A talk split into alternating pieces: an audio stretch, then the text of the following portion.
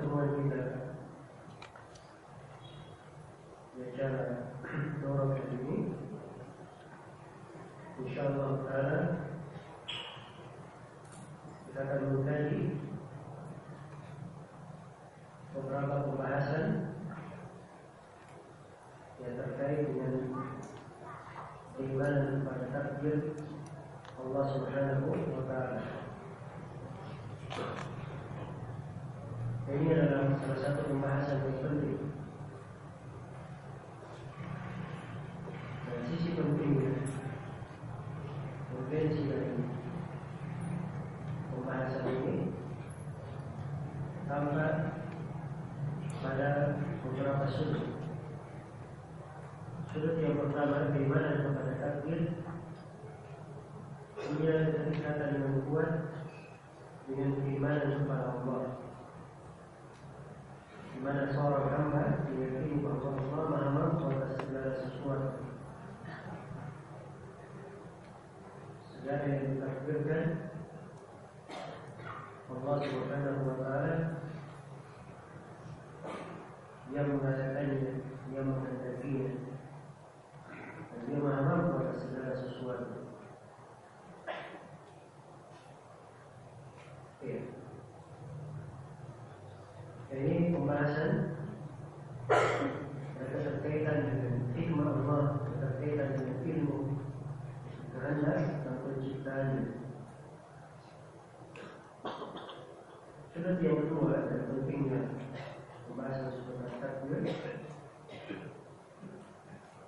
banyaknya dari dalil dari Al-Quran dan As-Sunnah yang menjelaskan hakikat dari takbir itu apa. Menjelaskan kedudukannya, menerangkan kewajiban beriman terhadapnya. Ya. Ini akan datang uraian dari dalil Al-Quran dan As-Sunnah menunjukkan akan pentingnya keimanan pada takdir. Kemudian sisi yang ketiga dari pentingnya pembahasan takdir ini adalah dari pembahasan yang terbesar yang masuk di dalamnya banyak lapisan dari manusia. Karena penyimpangan seputar takdir di berbagai agama. Dan terlihat pada berbagai aliran yang dimaklumi bahwa gejolak permasalahan dan kerancuan pemahaman seputar takdir itu terjadi di akhir-akhir masa para sahabat yang ada yang menunjukkan kesesatannya di akhir masa para sahabat dan para sahabat mengingkarinya.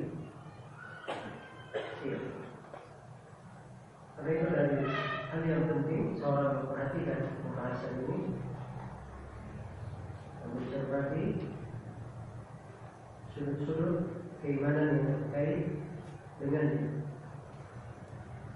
Kemudian yang keempat dari urgensi pembahasan seputar takdir Takdir ini melingkup, melingkup kehidupan manusia dan keadaan mereka. Di mana kehidupan mereka pada segala sisinya tidak lepas dari takdir Allah Subhanahu wa taala. Ya. Tidak lepas dari penakdiran.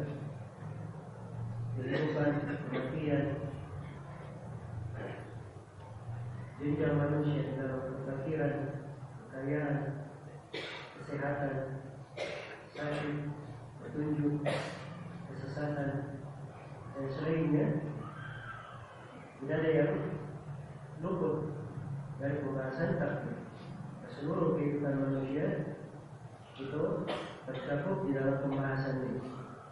Tidak yang kedua tadi takdir Allah Subhanahu wa taala. Iya.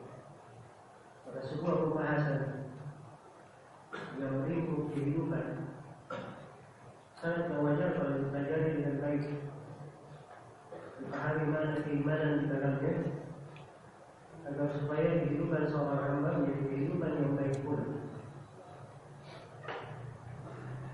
Kemudian di antara sisi pentingnya pembahasan ini di belakang keimanan kepada takdir itu terdapat sejumlah manfaat, terdapat sejumlah buah dan hasil,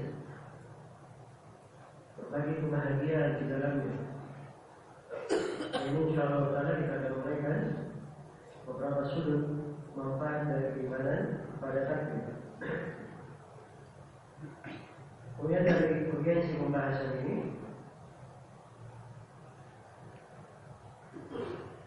pentingnya membahas tentang takdir karena terhadap perkara ini ini membawa kesengsaraan bagi seorang hamba membawa kesengsaraan bagi seorang hamba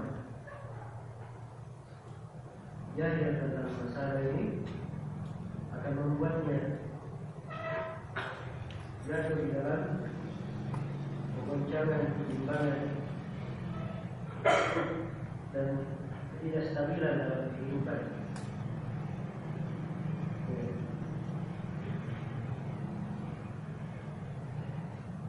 Itu ada baiknya pada pertemuan kita kali ini membahas seputar masalah takdir ini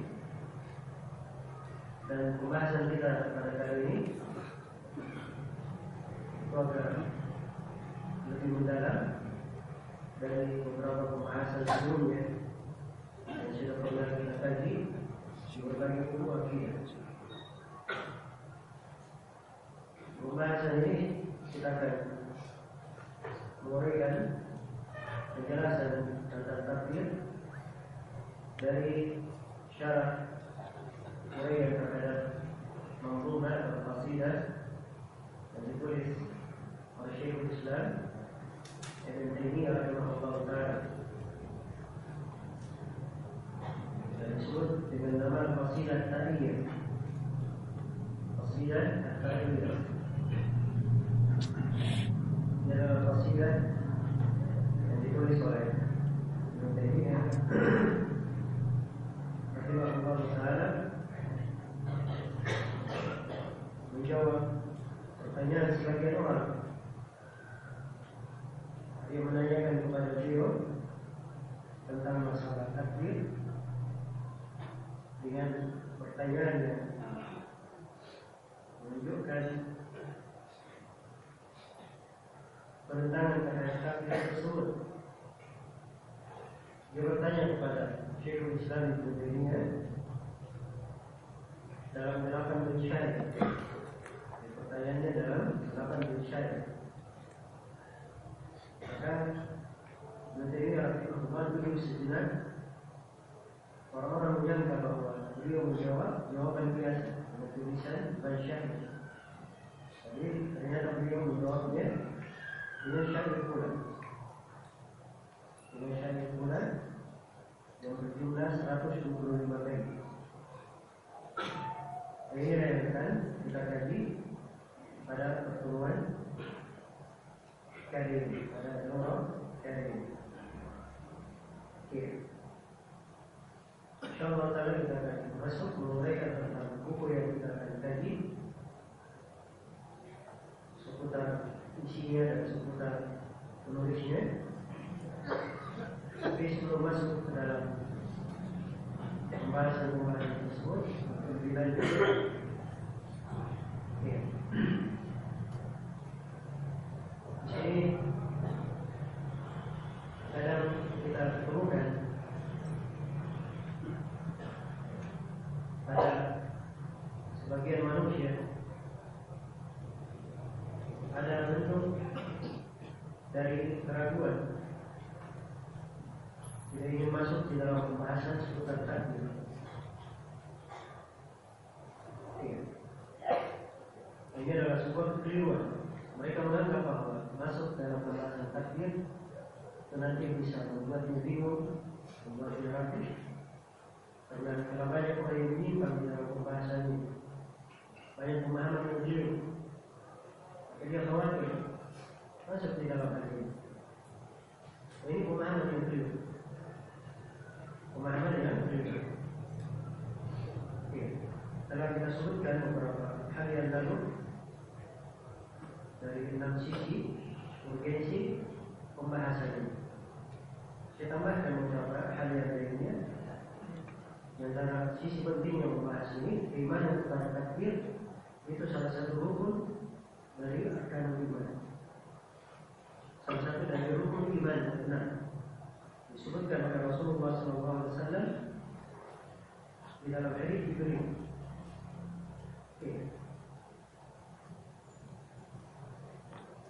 Juga para sahabat radhiyallahu anhum dari urgensi yang lainnya, mereka mengajarkan kepada murid-murid tentang keimanan kepada takdir. Nah sebelumnya para sahabat bertanya kepada Nabi tentang hal ini. Bahkan pertanyaan mereka adalah pertanyaan yang detail. Seperti di dalam Sahih Muslim datang seorang bin Malik pada Nabi Sallallahu Alaihi Wasallam. Lalu dia bertanya Rasulullah Bayyin lana dinana كأننا وكأننا خلقنا الآن فيما الأمل اليوم فيما جفت الأقلام وجرت المقادير أم فيما نستقبل Surah bin Malik ini datang kepada Nabi dan bertanya, Ya Rasulullah, terangkanlah agama agama kami itu. Terangkanlah kepada kami bagaimana agama kami itu. Kadang-kadang kita ini baru dicipta sekarang. Bahasanya siapa? Surah Malik. Tetapi iman amal itu untuk apa beramal sekarang? Kita sekarang beramal untuk apa? Iman yang batin akhlamu wa jaratil maqadir Apakah amalan kita ini? Pada ketentuan yang sudah sering dicatat oleh Pena-pena. Takdir sudah berjalan di dalamnya. Atau kita hidup pada sesuatu yang baru akan datang. Apa jawaban tadi? Qala la Bal iman Yakbatil akhlaq wa jaratil maqadir Tetapi tidak Bahkan kehidupan kalian itu pada hari yang sudah ditentukan, pena sudah kering mencatatnya. Takdir sudah berjalan di atasnya. Sahabat bertanya, sahabat bertanya, Nabi beramal, kalau begitu untuk apa beramal? Kata Nabi menjawab, ya malu fakul muyasa. Beramallah kalian, setiap orang akan dimudahkan. Jadi takdir sudah ditentukan. Dan kalian tidak ada yang tahu apa yang ditakdirkan pada kalian. Kewajiban kalian beramal. Karena itulah diturunkan Al-Quran dan diutus Rasul. Beramallah kalian setiap orang akan dimudahkan. Akan dimudahkan. Baik. Jadi perhatikan ini para sahabat saya bertanya kepada Nabi tentang masalah apa? Tentang masalah takdir. Pertanyaan yang dengannya dia mereka menguatkan keimanannya. Oke. Demikian pula para sahabat mengajarkan hal itu kepada murid-muridnya para tadi akan menguji mereka. Nah, akan untuk menguji mereka. Karena itu di Sahih Muslim Kemudian satu dua ini bercerita. Beliau berkata dalam dua satu dua ini seorang tadi. Beliau berkata, Qala li Imran Ibn al-Husayn. Imran bin Husayn, sahabat yang mulia, berkata kepada Araita ma ya'malu an-nas al-yawm wa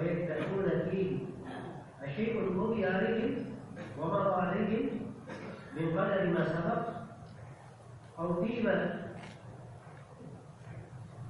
يستقبلون به مما آتاهم به نبيهم وثبتت الحجة عليه Imran meruji munasib. Tidak kamu melihat apa yang dilakukan oleh manusia sekarang ini. Yang manusia berupaya di dalamnya.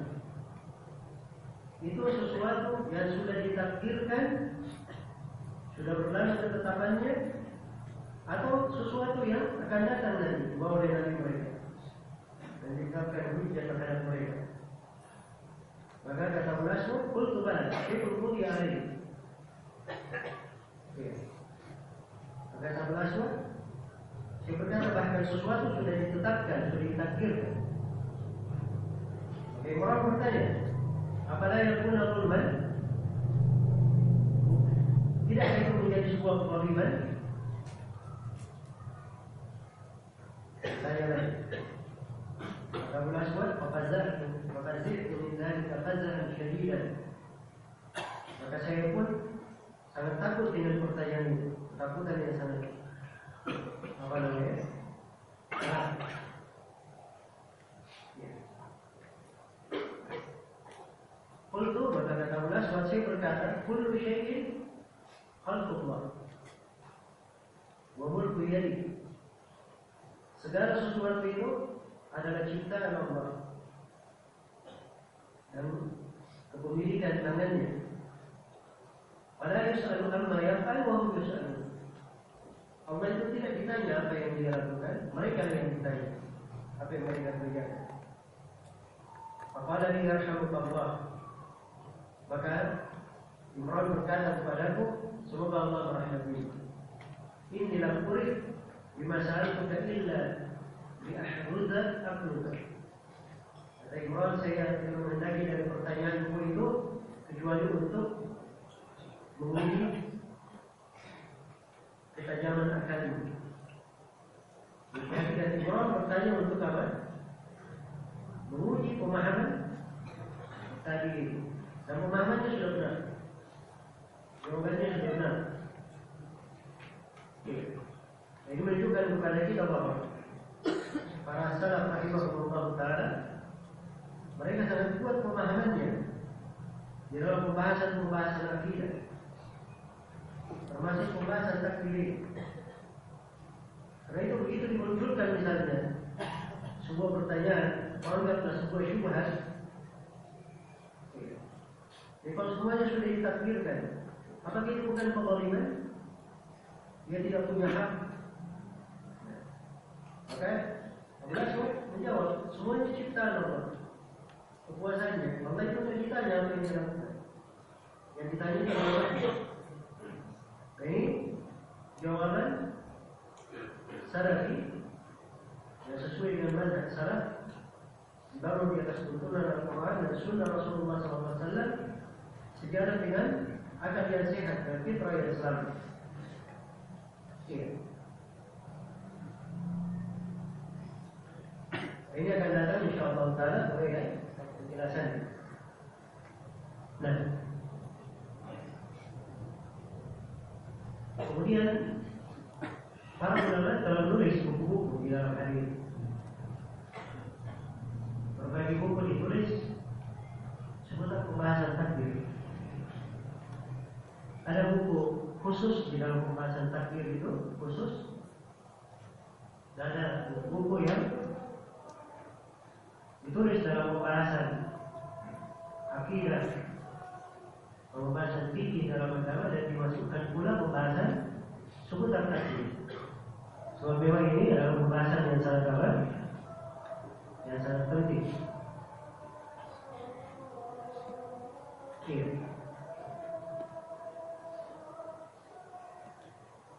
Baik. Muncul sebuah pertanyaan lagi. Di dalam sebuah hadis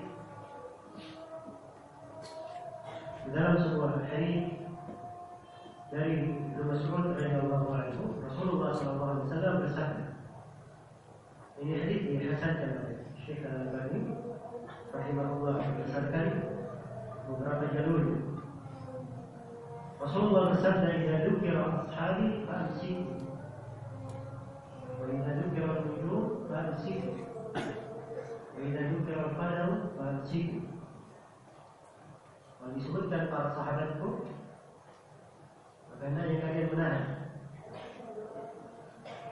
dan apabila disebut bintang-bintang hendaknya kalian menahan dan apabila disebut takdir hendaknya kalian menahan Iya.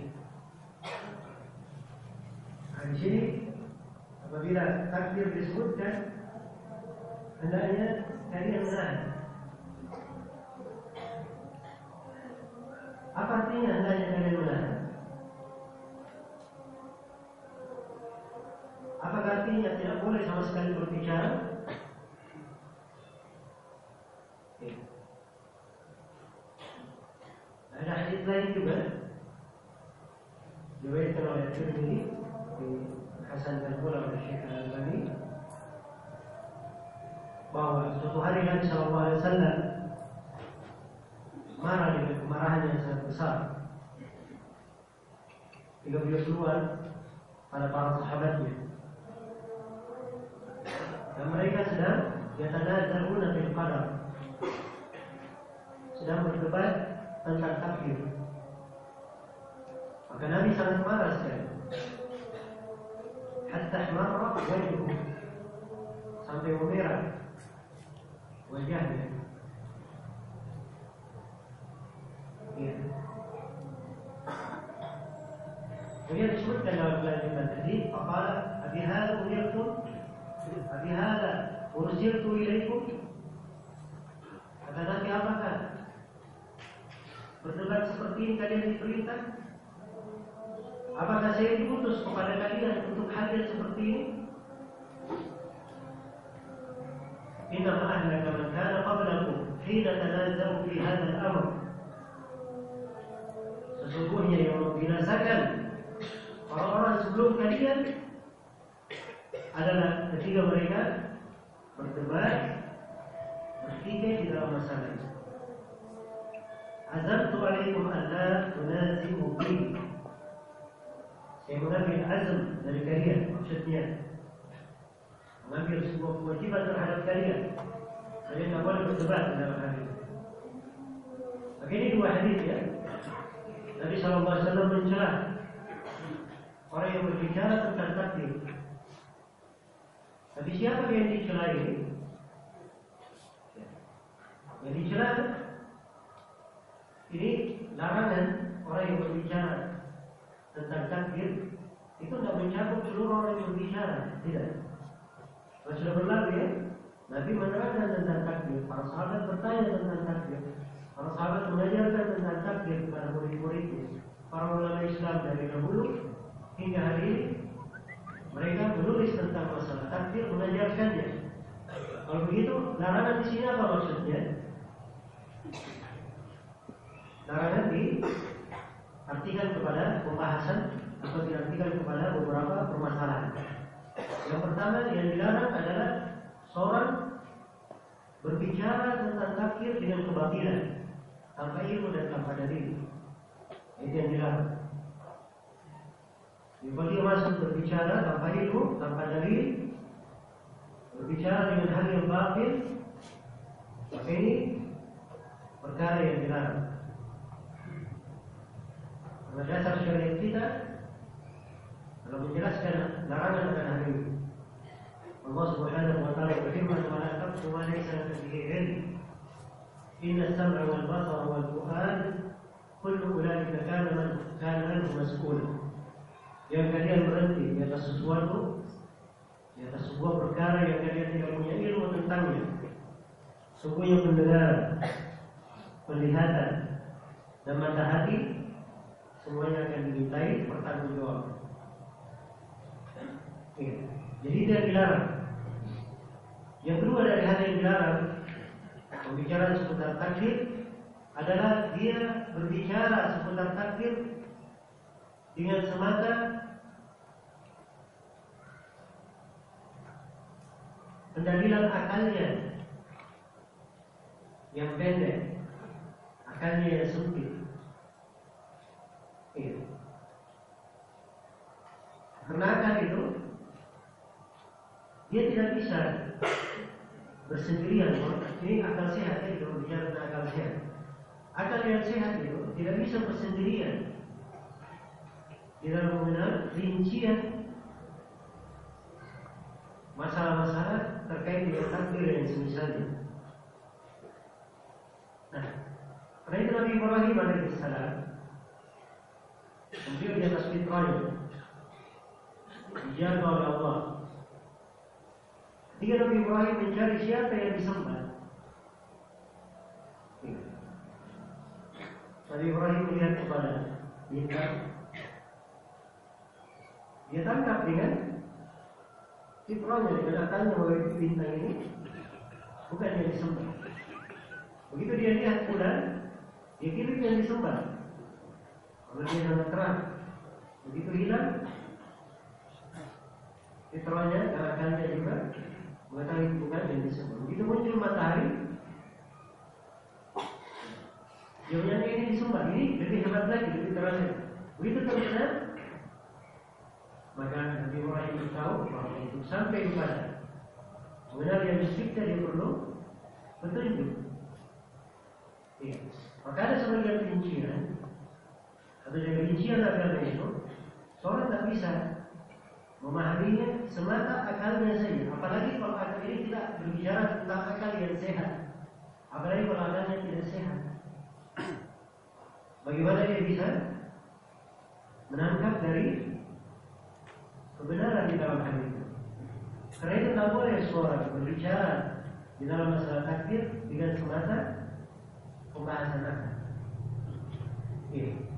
Kemudian ketiga, yang dilarang di dalam membicarakan takdir itu kalau pembicaranya dalam bentuk tidak menerima takdir, tidak tunduk kepadanya. Iya. Tidak tunduk. Dan ini termasuk yang dilarang. Demikian pula kalau dia masuk di dalam pembahasan takdir yang dibicarakan adalah perkara-perkara yang rahasia tersembunyi dalam takdir itu. Sebab asalnya takdir itu adalah sirrullah fi khalqihi. Sebagaimana yang dikatakan oleh sebagian imam Islam. Takdir itu adalah rahasia Allah di tengah makhluknya. Maka kalau dia berbicara dalam hal yang sifatnya merupakan rahasia Allah ini dari itu yang dilarang. Dan juga masuk dalam hal yang dilarang adalah pertanyaan-pertanyaan yang menggambarkan dia mengeritik atau menolak tentang takdir tersebut. Ini juga yang dilarang. Bertanya hanya untuk menolak, bertanya untuk mempermasalahkan. Ini yang dilarang. Namun kalau dia bertanya dengan bentuk dia ingin tahu, itu lain lagi permasalahannya ya. Kalau dia ingin belajar, itu lagi pembahasannya. Di sini yang dilarang dia bertanya hanya untuk menolak keras kepala. Oke. Demikian pula yang dilarang seorang berbicara tentang takdir yang benar kalau dia masuk di dalamnya untuk berdebat saja, bertikai di dalamnya. Ya, ini sisi-sisi yang terlarangnya. Ada pun kalau seorang berbicara tentang takdir sesuai dengan tuntunan Al-Quran dan Sunnah Rasulullah SAW dengan dalil yang benar, maka hari ini dari pokok keimanan sebagaimana telah diterangkan dari fondasi penting dalam agama kita. Baik, ada.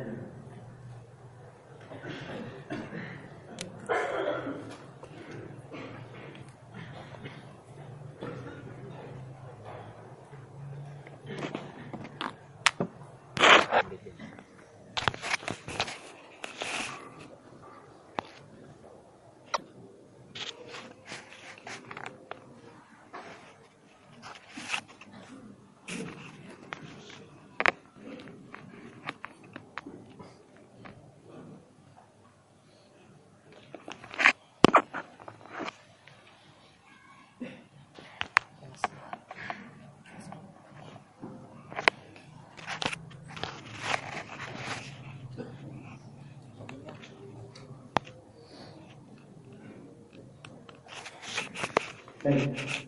Di dalam pembahasan seputar takdir ini saya ingin memberikan beberapa pendahuluan sebelum kita memasuki uraian Syekhul Islam Ibn Taimiyah rahimahullah taala.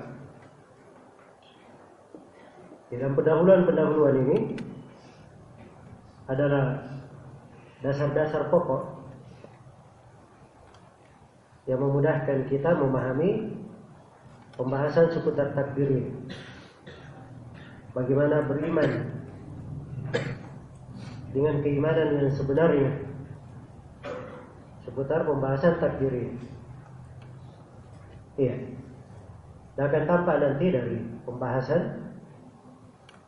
dari uraian yang kita akan kaji bahwa keimanan kepada takdir ini adalah sebuah masalah yang wajib diketahui oleh setiap muslim dan muslimah. Selain dari dia adalah pokok keimanan, dasar keislaman, dan pokok kebaikan pada seorang hamba, terdapat di dalamnya berbagai buah keimanan berbagai pengaruh yang sangat positif di dalam kehidupan dunia dan akhirat. Ini dari hal-hal yang banyak manusia lalai darinya. Kita ingin uraikan di dalam beberapa garis pembahasan yang akan kita uraikan di sini. Ya.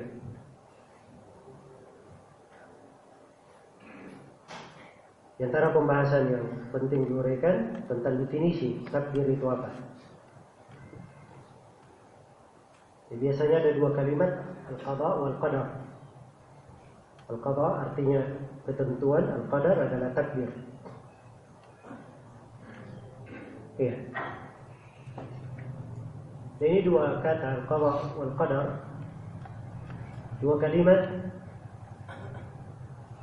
yang digunakan di pembahasan ini. Kadang maknanya sama, kadang maknanya berbeda.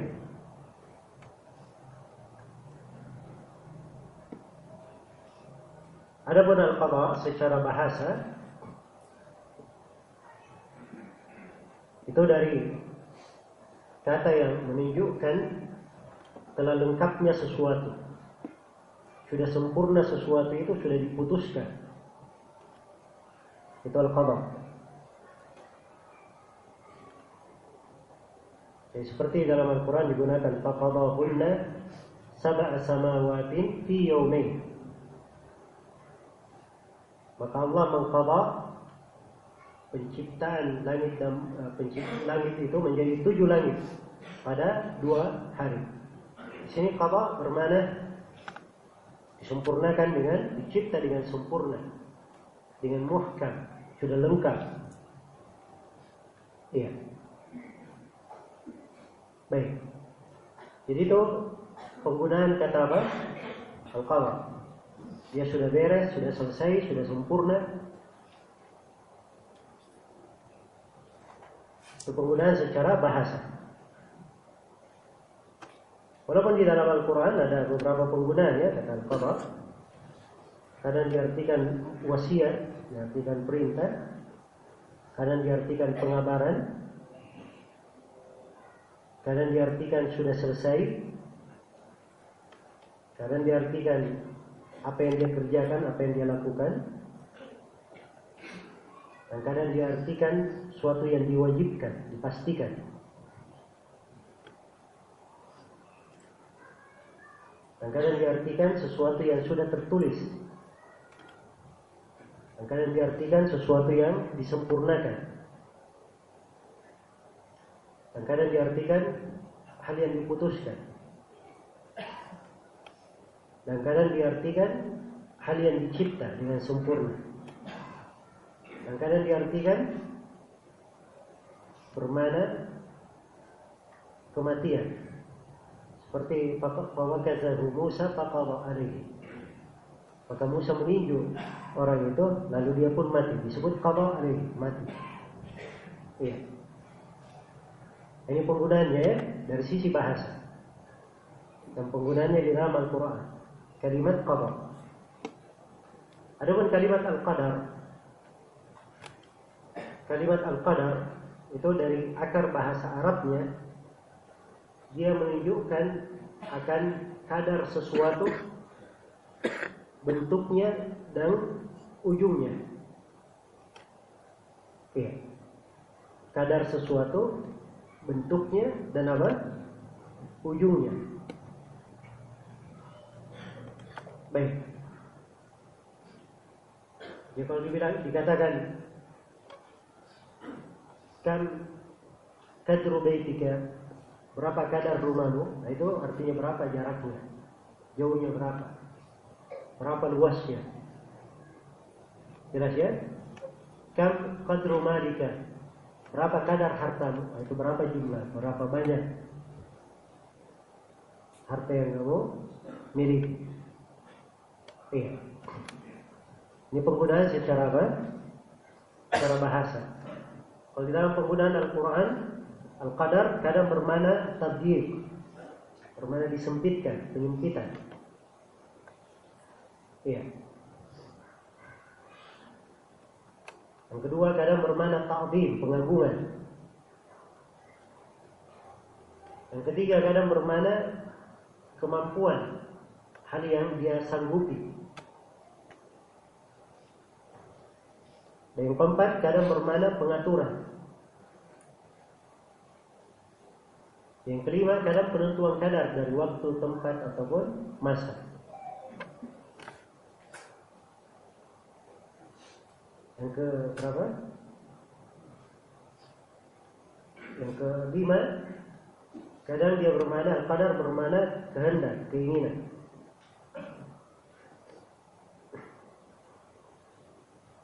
Dan qadar juga kadang digunakan dalam Al-Quran bermana al-qadar. Sama. Ya.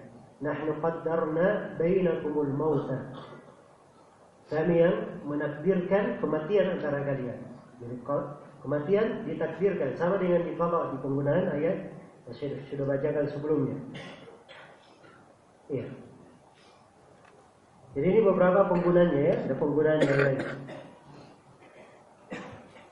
Baik, jadi dari perbandingan secara bahasa antara al-qada dan al-qadar itu tampak ya ada hubungan. Kelihatan sekali ada hubungannya. Iya. Dan pengertiannya dari sisi syar'i pun punya hubungan. Ada hubungannya. Iya. Baik. Jadi kalau al-qadha wal qadar dari sisi syar'inya didefinisikan, definisinya itu harus kita cakup, kita uraikan apa pembahasan takdir itu di dalam syariat. Kesimpulan dari pembahasan takdir itulah yang disimpan di dalam definisi. Nah, itu biasanya di dalam cabang-cabang ilmu seperti itu aturannya. Dan para ulama mendefinisikan dengan berbagai definisi. Ya.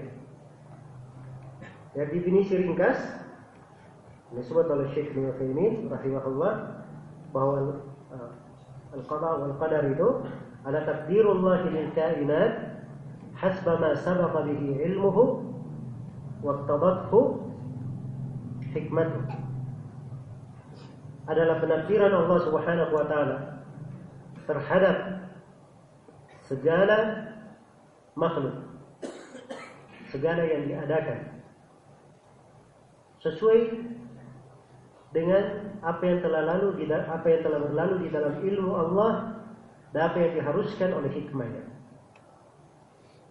Nah, ini definisi bagus ya, ringkas dan mencakup pembahasan takdir.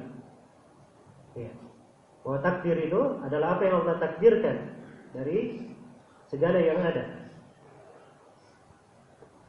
Sebagaimana di dalam ilmu Allah dan sebagaimana yang berjalan di dalam yang diharuskan oleh hikmah Allah Subhanahu wa taala. Iya. Baik.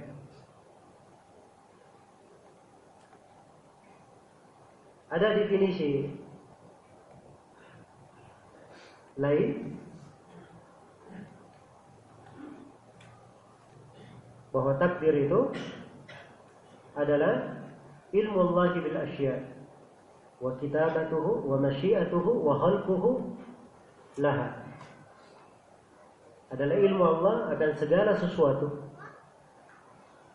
Penulisan Allah Subhanahu wa taala terhadap segala takdir itu kehendak dan penciptaannya terhadap apa yang ditakdirkan.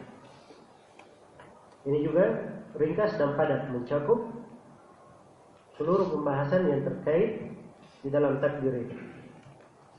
Nah, ini pada kandungan definisi itu akan lebih terang nanti kalau kita berbicara pada tujuh pondasi pokok yang keimanan takdir dibangun di atasnya. Ya. Saya akan menguraikan nanti tujuh usul, tujuh dasar pokok yang keimanan takdir, keimanan seputar takdir dibangun di atas tujuh pondasi. Nah, kalau kita paham tujuh pondasi ini, maka akan lebih mudah seorang itu mengenal takdir itu apa. Baik. Jadi ini definisi al-qada wal qadar. Definisinya dari sisi syar'i sama. Iya. Hanya saja kadang di dalam penggunaannya dibedakan. Iya. Ada yang memberikan definisi dibedakan. Mereka katakan bahwa al-qada itu itu terkait dengan takdir yang sudah berlalu, sudah berjalan, yang sudah diputuskan. Ya, adapun al-qadar itu terkait dengan hal yang apa namanya akan terjadi. Apa yang akan terjadi? Jadi kalau dia adalah hukum Allah di al-azal ya, yang telah berlalu itu disebut qada, sudah diputuskan. Nah, tapi kalau terjadinya sesuatu itu sebagaimana yang diputuskan, nah itu masuk di pembahasan takdir. Nah, ini sisi perbedaannya. Nah, nah ini dibedakan seperti ini. Kalau kalimat al-qada wal qadar itu berkumpul bersama. Uh, uh, berkumpul bersama. Adapun kalau keduanya disebut berpisah, maka maknanya sama. Al-qada yang dimaksud adalah al-qadar, al-qadar yang dimaksud adalah apa? Al-qada. Nah, ini dari kalimat-kalimat yang dibahasakan oleh para ulama idza jitama'a iftaraqa wa idza iftaraqa ijtama'a apabila berkumpul dua kalimat ini sekaligus secara bersama maka maknanya berbeda. Tapi kalau disebut berpisah maka maknanya apa? Maknanya sama. Maknanya sama. Baik. Ini insyaallah taala yang dijalani oleh sejumlah a'immah bahwa al-qada wal qadar itu maknanya sama apabila disebut secara berpisah. Tapi kalau disebut secara bersama, maka al-qada itu tadi ketentuan yang sudah diputuskan di al-azal yang telah berlalu sudah selesai penakdirannya di lauhul mahfuz itu al-qada. Adapun al-qadar adalah terjadinya apa yang ditakdirkan itu sebagaimana yang diputuskan oleh Allah Subhanahu wa taala. Baik. Ini definisi al-qada wal qadar. Tatkala ini adalah sebuah pembahasan yang sangat besar. Salah satu dari rukun iman yang sangat agung. Tentunya di dalam dalil-dalil yang menetapkannya itu juga ditunjukkan oleh dalil-dalil yang tidak meragukan. Karena penetapan akan takdir, keimanan pada takdir itu dijelaskan di dalam Al-Quran, diterangkan di dalam Sunnah Nabi Sallallahu Alaihi Wasallam, disepakati oleh para ulama, ditetapkan oleh fitrah yang sehat, eh, fitrah yang selamat, yang masih murni, ditetapkan oleh akal yang sehat. Iya. Itu tidak bertentangan dengan apa yang ditangkap oleh panca indera. Ya.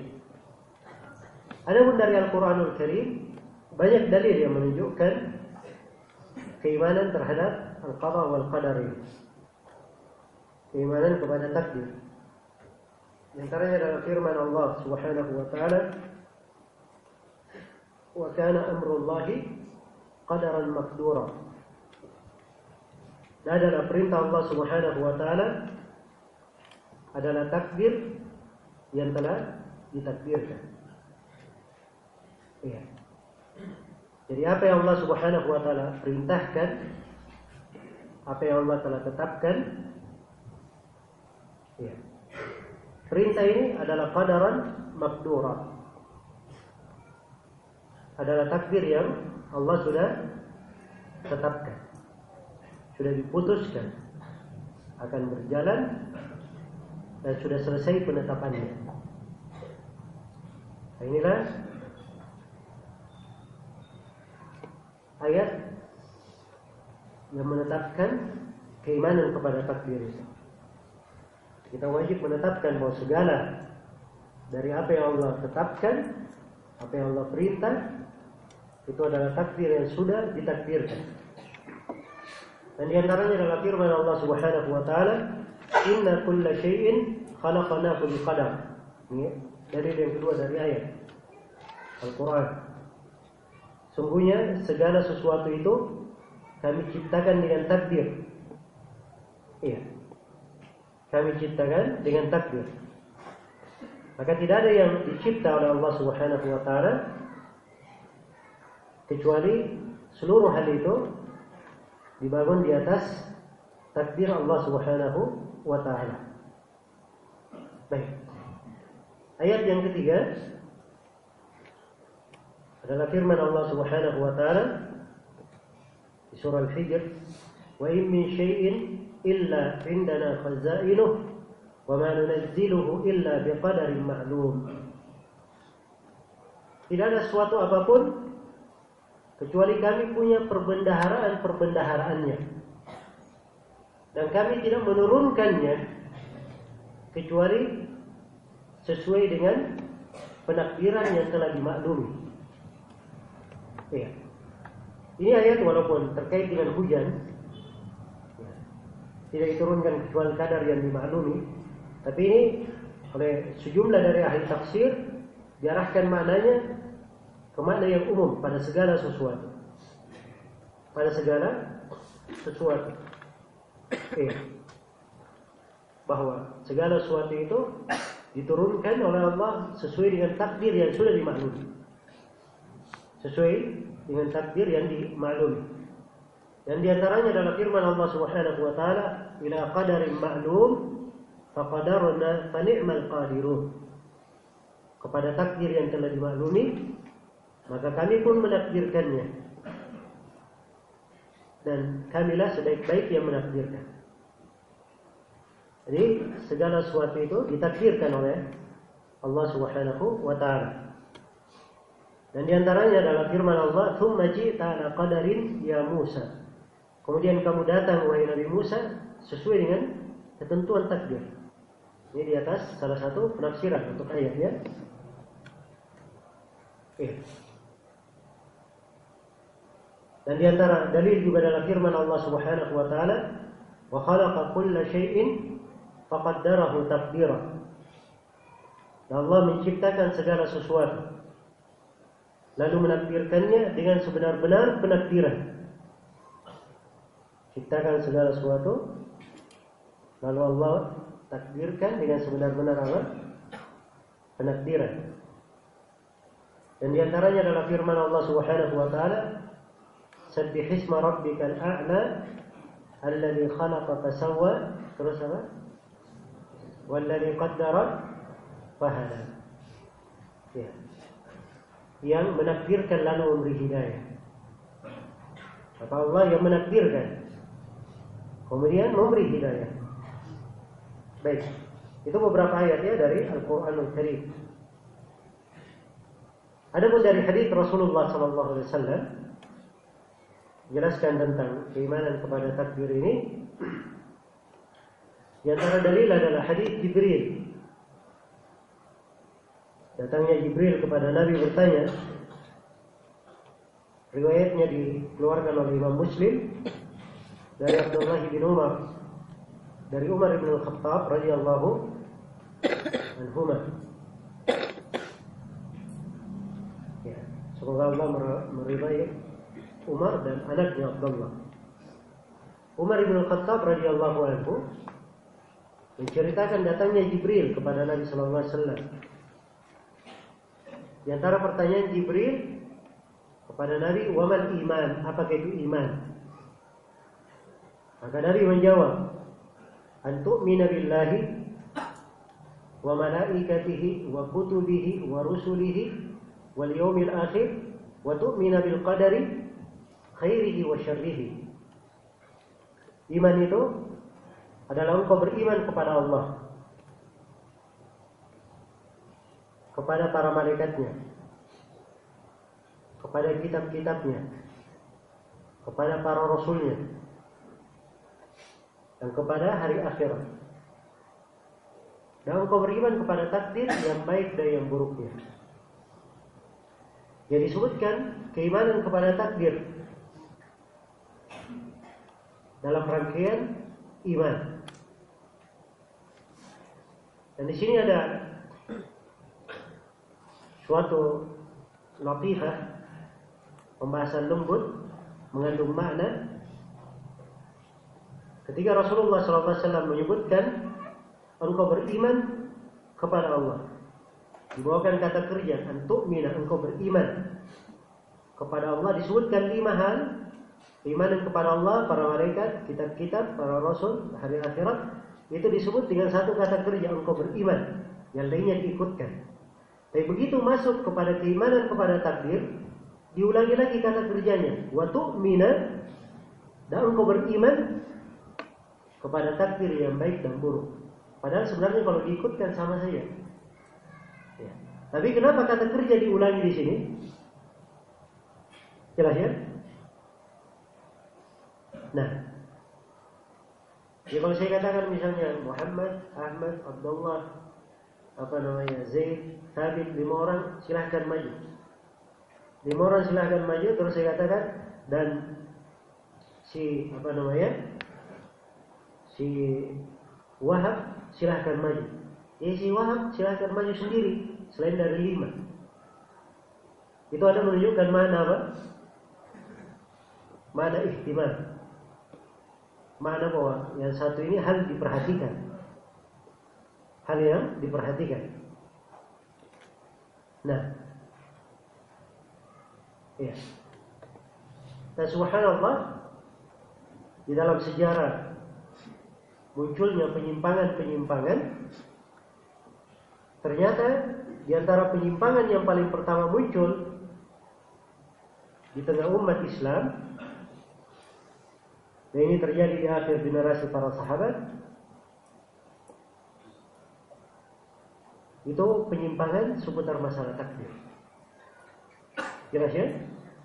Jadi seakan-akan pengulangan kata kerja di sini diberi, di, dianjurkan oleh Nabi untuk memperhatikannya, mencermatinya dengan lebih seksama. Ya. Jangan sampai ada yang menyimpang di dalam hal ini. Jelas ya? Baik. Maka hadis yang agung menunjukkan bahwa iman itu atau keimanan kepada takdir itu adalah salah satu dari rukun iman yang enam. Salah satu dari rukun iman yang enam. Di antara hadis juga yang menjelaskan adalah hadis Jabir bin Abdullah riwayat At-Tirmidzi disahihkan oleh Syekh Al-Albani rahimahullah dari beberapa jalurnya Rasulullah SAW bersabda la yu'minu 'abdun hatta yu'mina bil qadari khairihi wa syarrihi min Allah ya'lam anna ma asabahu lam yakun liyukhti'ah wa anna ma akhta'ahu lam yakun liyusibah Tidaklah seorang hamba itu beriman sampai dia beriman kepada takdir yang baik dan buruknya. Sampai dia beriman bahwa takdir yang baik dan yang buruk itu semuanya adalah dari takdir Allah Subhanahu wa taala. Tidak beriman sampai dia yakini dan tidak beriman sampai dia ketahui bahwa apa yang menimpanya ditakdirkan menimpanya tidak mungkin meleset darinya. Dan apa yang Allah takdirkan tidak menimpa dia tidak mungkin akan mengenainya. Ini wajib diketahui oleh seorang hamba. Dan di antara dalil juga adalah hadis yang diriwayatkan oleh Imam Muslim dari Tawus bin Kaisan rahimahullah. Beliau berkata, "Adraktu nasan min ashabi Rasulillah sallallahu alaihi wasallam yaquluna kullu syai'in biqadar." Kata Tawus dan beliau dari Imam Tabi'in saya mendapatkan sejumlah dari sahabat Nabi Shallallahu Alaihi Wasallam semuanya berkata segala sesuatu itu adalah dengan takdir. Kata beliau, "Wasami'tu Abdullah bin Umar yaqul, kullu syai'in biqadar, hatta al-'ajz wal kays atau al-kays wal 'ajz." Kata beliau, saya mendengar Abdullah bin Umar berkata, segala sesuatu dengan takdir sampai seorang tidak mampu atau dia pandai sebaliknya pandai dan tidak mampu itu semuanya dari Allah. Allah yang menentukan. Iya. Nah, dan di antara dalil juga adalah hadis Ibnu Abbas radhiyallahu anhu yang diriwayatkan oleh Ahmad, Abu Dawud, At-Tirmidzi dan Ibnu Majah dan selainnya. Nabi Shallallahu Alaihi Wasallam bersabda kepada Ibnu Abbas, "Ya gulam, ihfazillah yahfazka. Ihfazillah تجده تجاهك إذا سألت فاسأل الله وإذا استعنت فاستعن بالله واعلم أن الأمة لو اجتمعت على أن ينفعوك بشيء لن ينفعوك إلا بشيء قد كتبه الله لك وإن اجتمعوا على أن يضروك بشيء لن يضروك إلا بشيء قد كتبه الله عليك رفعت الأقلام وجفت الصحف Nabi bersabda kepada Ibn Abbas, wahai anak muda, jagalah Allah, pasti Allah akan menjagamu. Jagalah Allah, engkau akan mendapati Allah di hadapanmu. Jadi jagalah Allah, yaitu jagalah Allah dengan melaksanakan segala perintahnya dengan meninggalkan apa?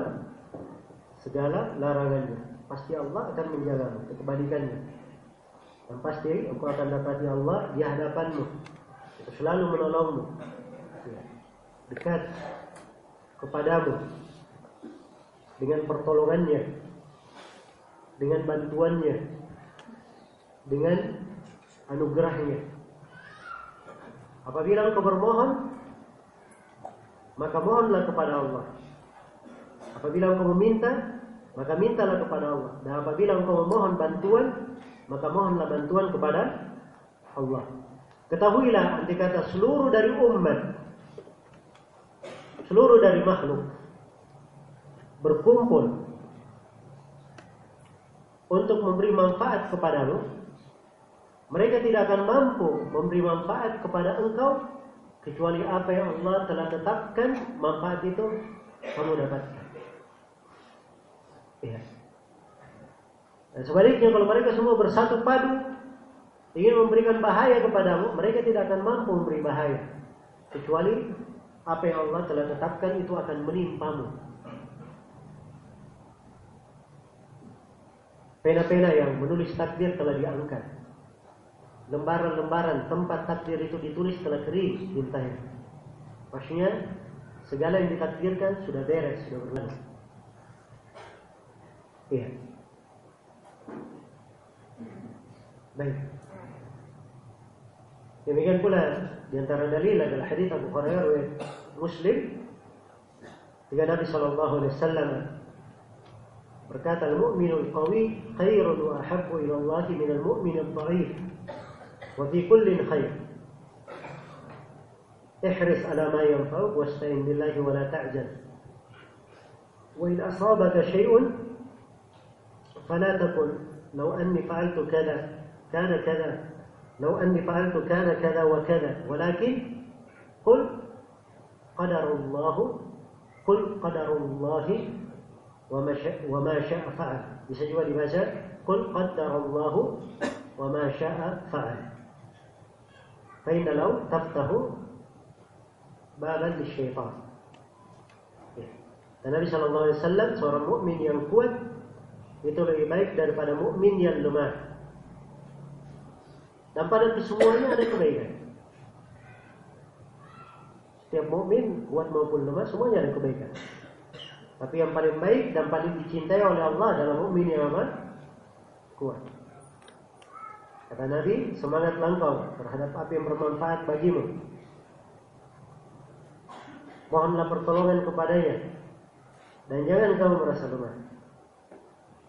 Dan apabila kamu ditimpa oleh sesuatu, jangan kamu berkata, andai kata saya berbuat begini, ya pasti akan terjadi begini dan begitu. Ya. Ini andai kata setelah sesuatu yang ditakdirkan berjalan, ini dilarang oleh Rasulullah. Kenapa? Sebab itu membuka pintu bagi syaitan. Jelas ya? Tapi hendaknya dia berkata, Qadarullahi wa ma syafa'an. Boleh juga dibaca Qadarullah, Qadarullahu wa ma syafa'an. Ya, itulah takdir Allah dan Allah melakukan apa yang dia kehendaki. Jadi ini semuanya dari bentuk keimanan kepada takdir. Jadi sudah dua dalil ya. Dalil dari Al-Quran, yang kedua dalil dari apa? Hadis. Dan kita masih ada pembahasan-pembahasannya belum kita lewat. Saya hanya menguraikan sebagian dalil saja. Ya, dan ini pun sebagian dalil yang saya bacakan pada pertemuan ini lebih banyak dari pertemuan biasanya. Karena kita di pembahasan khusus masalah takdir. Baik. Kemudian yang ketiga dari sisi kesepakatan para ulama. Tidak ada silam pendapat di tengah kaum muslimin akan wajibnya beriman kepada takdir yang baik dan yang buruknya. Bahwa segala yang ditakdirkan yang baik maupun yang buruk itu datangnya dari Allah Subhanahu wa taala. Kata Imam Nawawi rahimahullahu taala, قد تظاهرت الأدلة القطعيات من الكتاب والسنة وإجماع الصحابة وأهل الحل والعقد من السلف والخلف على إثبات قدر الله سبحانه وتعالى. Kata Nawawi telah tampak dengan sangat terang? Dalil-dalil yang qat'i. Dalil-dalil yang sangat aksioma. Ini dalil yang sudah memutus tegas, tidak perlu pembuktian lagi. Yang berasal dari Al-Quran dan dari Sunnah Rasulullah SAW dan kesepakatan para sahabat. Juga kesepakatan dari Ahlul Halli wal Aqd. Dari para ulama yang menjadi panutan umat. Dari as-salaf maupun al-khalaf. Dari terdahulu maupun belakangan. Semuanya menetapkan takdir Semuanya menjelaskan tentang penetapan takdir. Wajibnya menetapkan takdir Allah Subhanahu wa taala. Dan kata Al-Hafidz Ibnu Hajar Al-Asqalani rahimahullah, "Wa madhhabus salafi qatibatan anna al-umura kullaha bi takdirillah taala." Dan telah sepakat para salaf seluruhnya, qatibatan, seluruhnya tanpa terkecuali bahwa segala sesuatu itu adalah terjadi dengan takdir Allah Subhanahu wa taala. Baik. Jadi ini dalil dari apa? Dalil dari ijma, kesepakatan para ulama. Iya. Adapun pendalilan dari fitrah Orang yang memiliki fitrah yang sehat atau fitrah yang selamat, maka mereka akan menetapkan adanya takdir itu. Iya. Karena itu tidak ada dari umat-umat yang telah berlalu dari kalangan kaum musyrikin dan sebagainya. Iya. Ada bentuk pengingkaran terhadap takdir. Nah, tidak ada bentuk pengingkaran terhadap takdir. Bahkan dari sebagian ayat tampak bahwa kaum musyrikin berhujjah dengan takdir. Tapi berhujjah dengan takdir pada hal yang keliru dalam dosa dan maksiat mereka. Ya. Dalam dosa dan maksiat mereka. Yang disebut di dalam Al-Quran ya. Sayaqulu alladziina asyraku law syaa Allahu ma asyrakna wala aba'una. Orang-orang musyrikin akan berkata, andai kata Allah berkehendak, kami dan ayah-ayah kami tidak akan berbuat kesyirikan. Jadi dia dilarang mereka melakukan kesyirikan, dia berhujjah dengan takdir. Ini sudah ditakdirkan. Kalau Allah berkehendak, kami tidak akan berbuat kesyirikan. Tidak pula ayah-ayah kami. Ya. Ini salah satu dari penyimpangan di pembahasan takdir yang juga terjadi di sebagian kelompok yang berbisbat kepada kaum muslimin. Kita akan terangkan nanti ya kelompok-kelompok yang menyimpang di pembahasan takdir. Dan salah satunya adalah Al-Qadariyah Al-Musyrikin. Al-Qadariyah Al-Musyrikiyah. Nah, ini mereka akan kita akan terangkan jenis penyimpangannya seputar masalah takdir. Baik. Jadi dari sisi kalau dilihat pada manusia kaum musyrikin misalnya, mereka tidak mengingkari takdir sebab takdir itu tertanam di dalam fitrah. Itu bukti bahwa takdir tertanam di mana? Di dalam fitrah. Iya. Dan kalau dibaca di ucapan syair-syair jahiliyah, itu tampak sekali bagaimana kalimat-kalimat mereka yang mengandung penetapan akan adanya takdir Allah Subhanahu wa taala. Iya. Karena itu salah seorang pakar bahasa yang dikenal dengan panggilan Sa'lab Imam negeri Kufah dalam hal bahasa dan nahu ya, Abu Abbas Ahmad bin Yahya Sa'lab ini rahimahullah berkata la a'lamu Arabiyan Qadariyan dia berkata saya tidak mengetahui ada orang Arab maksudnya ahli bahasa Arab dan dia punya bid'ah Qadariyah. Saya tidak ketahui ada seperti itu. Iya. Nah, jelas ya. Jadi dia tidak pernah tahu ada orang-orang Arab yang tidak yang tidak menetapkan takdir. Orang Arab itu itu mereka mereka menetapkan takdir. Sebab itu diketahui secara fitrah. Jelas ya? Kemudian dari sisi akal sehat. Akal yang sehat, akal yang benar itu akan memutuskan dengan pasti bahwa alam ini ada penciptanya, ada yang mengaturnya, ada yang memilikinya. Eh, ketika yang memilikinya, mengaturnya, menciptakannya, tidak mungkin ada sesuatu yang bergerak, berjalan di dalam alam ini tanpa apa? Tanpa pengaturan. Iya. Karena itu dari hujah yang kuat oleh disebutkan dari Imam Abu Hanifah rahimahullah ada orang-orang yang datang dari kelompok Dahriyun mereka mengingkari adanya pencipta ya.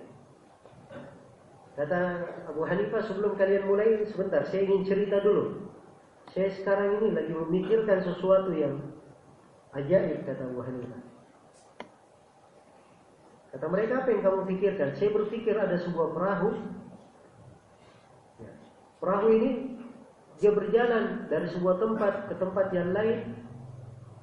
Dia naikkan apa namanya bawaannya, dia turunkan, sedangkan tidak ada seorang pun yang di atas perahu. Tidak ada nahkoda, tidak ada anak buah kapal di atas perahu. Ya.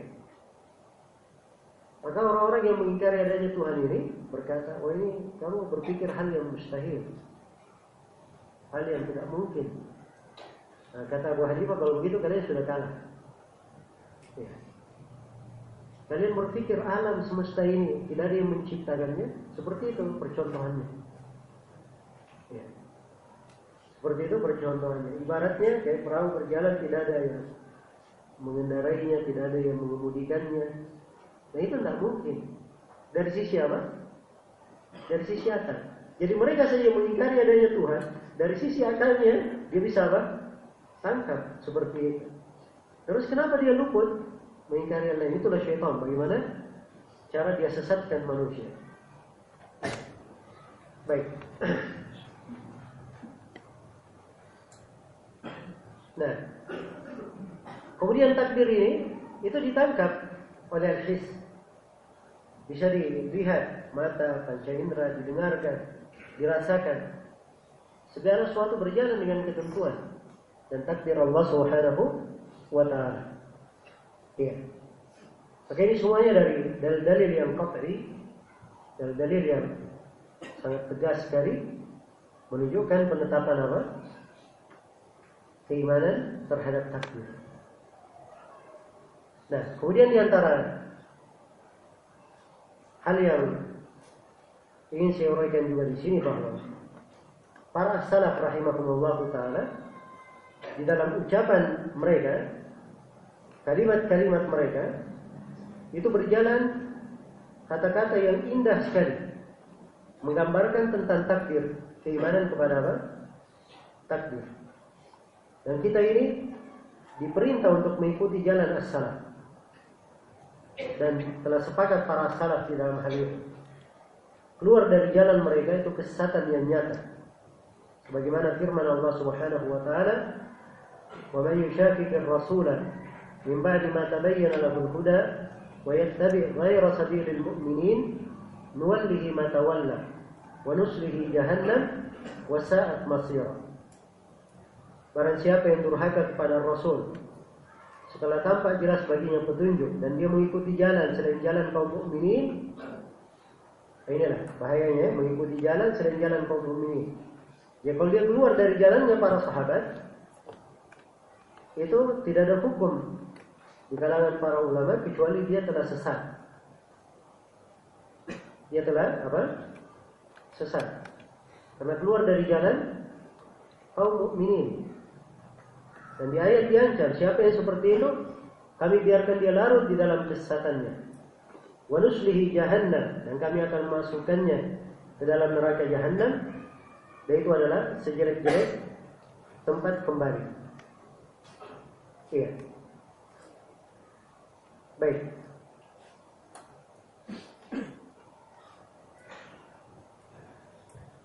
Ubadah bin Samit radhiyallahu anhu pernah dijumpai oleh anaknya yang bernama Al-Walid. Kata beliau saya masuk menjumpai Ubadah ayahku dan beliau sedang sakit mendekati kematiannya. Maka saya berkata, "Wahai ayahku, berwasiatlah untukku." Ini ayahnya sudah sakratul maut, jadi minta wasiat anaknya.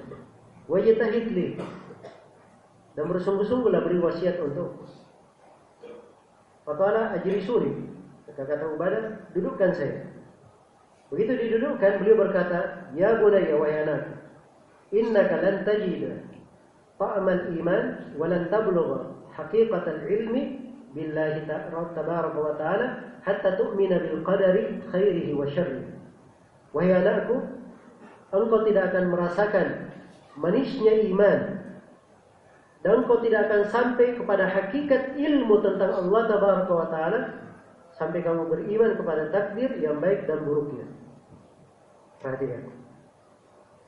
Jadi ini beliau anggap dasar yang menyebabkan seorang meraih apa? Lezatnya iman. Sampai kepada hakikat dari apa? Hakikat dari ilmu. Iya. Maka Walid anaknya bertanya, Wahai ayahku, kalau begitu bagaimana saya mengetahui yang baik dan yang buruk dari yang ditakdirkan itu? Kata beliau, ta'lam ma akhta'aka lam yakul liyusibak wa an wa ma lam yakul liyukhti'ak. Yaitu engkau mengetahui bahwa apa yang ditakdirkan meleset darimu tidak mungkin akan menimpamu. Dan apa yang ditakdirkan menimpa engkau tidak mungkin akan meleset darimu. Ya. Wahai anakku, saya mendengar Rasulullah bersabda, Inna wala ma khalaqallahu ta'ala al-qalam, thumma fajara bitilka bima huwa kain ila yawmil qiyamah. Sungguhnya awal yang Allah cipta adalah pena. Kemudian Allah firman kepada pena tulislah. Maka pena pun berjalan menulis pada saat itu segala yang terjadi hingga hari kiamat. Kata beliau, ya bunayya, imitta walasta ala dhalika dakhalta an-nar. Wahai anakku, kalau engkau meninggal dan tidak di atas keyakinan ini, engkau akan masuk ke dalam neraka. Jadi ini masalah besar ya di kalangan para salaf. Iya. Dan kata Ibnu Abbas radhiyallahu anhu, al-qadaru nizam tauhid. Takdir itu adalah nizam dari tauhid. Bingkai yang mengatur keindahan apa? Tauhid, mengatur cakupan tauhid. Faman wahhada Allah azza wa jalla wa amana bil qadar fahuwa al-urwatul wuthqa fahiya al-urwatul wuthqa allati lam fisama laha. Barang siapa yang mentauhidkan Allah dan dia beriman kepada takdir, maka itu tali itulah tali yang kuat, tidak ada keterputusan padanya. Wa man wahhada Allah wa kadzdzaba bil qadar naqada tauhid. Tapi sebaliknya siapa yang mengaku mentauhidkan Allah tapi dia mendustakan takdir, itu artinya dia telah membatalkan tauhidnya. Ya. Kalau dia mengatakan beriman kepada takdir lalu dia ingkari, eh, dia mengatakan bertauhid, tapi dia ingkari takdir, itu artinya dia batalkan tauhidnya. Dia batalkan tauhidnya. Nah, kemudian Ibnu Abbas juga berkata, "Kullu syai'in biqadar, hatta wada'uka yadaka ala khaddika." Segala sesuatu itu dengan takdir. Sampai kamu letakkan tanganmu di atas pipimu heran begini, itu juga sudah ditakdirkan oleh Allah Subhanahu wa taala. Jelas ya? ya? Semua yang berada di majelis ini eh, satu mengganti rambutnya, satu mengganti jenggotnya, satu memperbaiki bajunya, ya, satu mengganggu-ganggu. Itu semuanya sudah di apa? Sudah ditakdirkan. Jelas ya? Ya seorang bernafas, bagaimana detak nafasnya, berapa yang berapa kali dia bernafas, itu semuanya sudah apa? Sudah ditakdirkan. Tidak ada yang keluar dari takdir Allah Subhanahu wa taala. Baik. nah, kata Al Hasan Al Basri rahimahullah, Inna Allah khalaqa khalqan, fa khalaqahum biqadar. Sungguhnya Allah menciptakan makhluk mereka dicipta dengan takdir. Wa qasamal ajal biqadar. Wa qasama arzaqahum biqadar wal bala wal aki wal afiyata biqadar. Sebagaimana Allah telah membagi ajal itu dengan takdir pula. Dibagi rezeki-rezeki mereka sesuai dengan ketentuan takdir. Dibagi siapa yang kena musibah, siapa yang bebas terhindar dari musibah, semuanya dengan apa? Semuanya dengan takdir. Ya, semuanya dengan takdir. Nah, di antara bait syair yang diucapkan oleh Imam Syafi'i rahimahullahu taala ini di antara kalimat yang paling indah. Di antara kalimat yang paling indah di kalangan as-salaf menguraikan tentang takdir. Asy-Syafi'i berkata rahimahullah, "Wa ma syi'ta kana wa illam asya wa ma syi'tu illam tasha lam yakun." خلقت العباد على ما علمت وفي العلم يجري الفتى والمسن على ذا مننت وهذا خذلت وهذا أعنت وذا لم تعين فمنهم شقي ومنهم سعيد ومنهم قبيح ومنهم حسن kata Imam Syafi'i apa yang engkau kehendaki ya Allah itulah yang terjadi walaupun saya tidak menghendakinya ya dan apa yang saya kehendaki tidak akan terjadi apabila engkau tidak menghendakinya engkau menciptakan seluruh hamba di atas apa yang engkau ketahui. Di atas ilmu mula berjalan seluruh umur manusia itu, yang anak muda maupun yang sudah tua. Kepada yang sana engkau beri nikmat, yang sana engkau hindarkan, engkau tahan darinya nikmat. Yang ini engkau bantu, yang engkau tidak membantunya. Di antara mereka ada yang merugi, di antara mereka ada yang beruntung, di antara mereka ada yang jelek rupanya, di antara mereka ada yang baik pula rupanya. Itu semuanya sudah dengan apa? Semuanya dengan takdir. Semuanya dengan takdir. Nah, baik. Maka pembahasan tentang takdir ini kalau kita baca dan ucapan para ulama Di banyak syariat, uraian-uraian mereka. Iya. Dan global keyakinan para salaf seputar takdir itu ada di dalam buku-buku mereka. Dan insya Allah Ta'ala kita akan uraikan itu global dari keyakinan para salaf di pembahasan takdir di pertemuan yang akan datang sebagai pendahuluan yang lain. Dan di akhir dari pertemuan malam ini saya ingin uh, menjelaskan dari beberapa manfaat yang bisa dipetik dari keimanan kepada takdir. Bagaimana indahnya keimanan kepada takdir tersebut. Ya, dan manfaat buah keimanan kepada qada wal qadar ini ini uh, dibagi menjadi tiga. Ada yang merupakan buah keimanan terkait dengan akidah, terkait dengan keyakinan hati, dan ada dari buah keimanan kepada takdir terkait dengan pembentukan akhlak, terkait dengan akhlak yang mulia.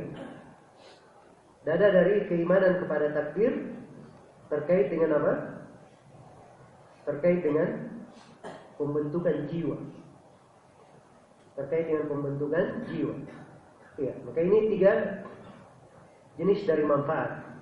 Adapun yang pertama yang terkait dengan manfaat keimanan kepada takdir di dalam hati, di dalam keyakinan, dalam etikad. Yang pertama, keimanan kepada takdir ini membantu seorang hamba untuk beribadah kepada Allah dengan sebenar-benar ibadah. Iya. Karena keimanan kepada takdir bagian dari ibadah. Maka itu adalah syarat syahnya ibadah. Bagian dari keabsahan ibadah. Maka setiap kali seorang hamba lebih merealisasikan makna keimanan kepada takdir, maka akan bertambah kesempurnaan ibadahnya. Makin ber, makin tinggi derajat ibadah. Makin tinggi derajat ibadahnya. Kemudian yang kedua dari manfaat keimanan kepada takdir ini, yang mempelajari seputar takdir adalah untuk membebaskan seorang hamba dari kesyirikan. Eh, membebaskan seorang hamba dari kesyirikan. Ingat ya di sekelumit pembahasan takdir, kalau ada yang keliru di dalamnya, dia bisa jatuh di dalam kesyirikan. Sejatuh di dalam kesyirikan.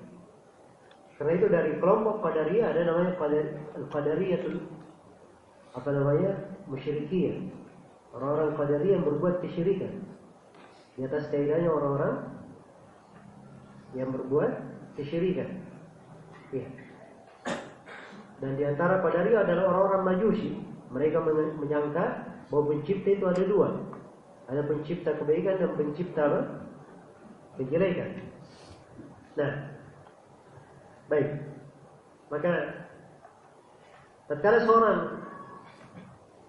bagus keimanannya kepada takdir, maka ini akan semakin memperbaiki tauhidnya. Meluruskan tauhidnya. Itulah kalimat Ibnu Abbas tadi al-qadaru nizamut tauhid. Takdir itu adalah apa? Nizam dari tauhid. Kemudian dari manfaat keyakinan, belakang keimanan kepada takdir, keimanan kepada takdir ini menyebabkan tambahan hidayah untuk seorang hamba. Dia bertambah petunjuk, bertambah keimanan. Allah berfirman, "Walladzina ihtadaw zadahum huda wa atahum taqwahum. Orang-orang yang mendapat hidayah, Allah tambah hidayah untuk mereka, ditambah lagi hidayah. Dan ditambah diberi ketakwaan untuk mereka.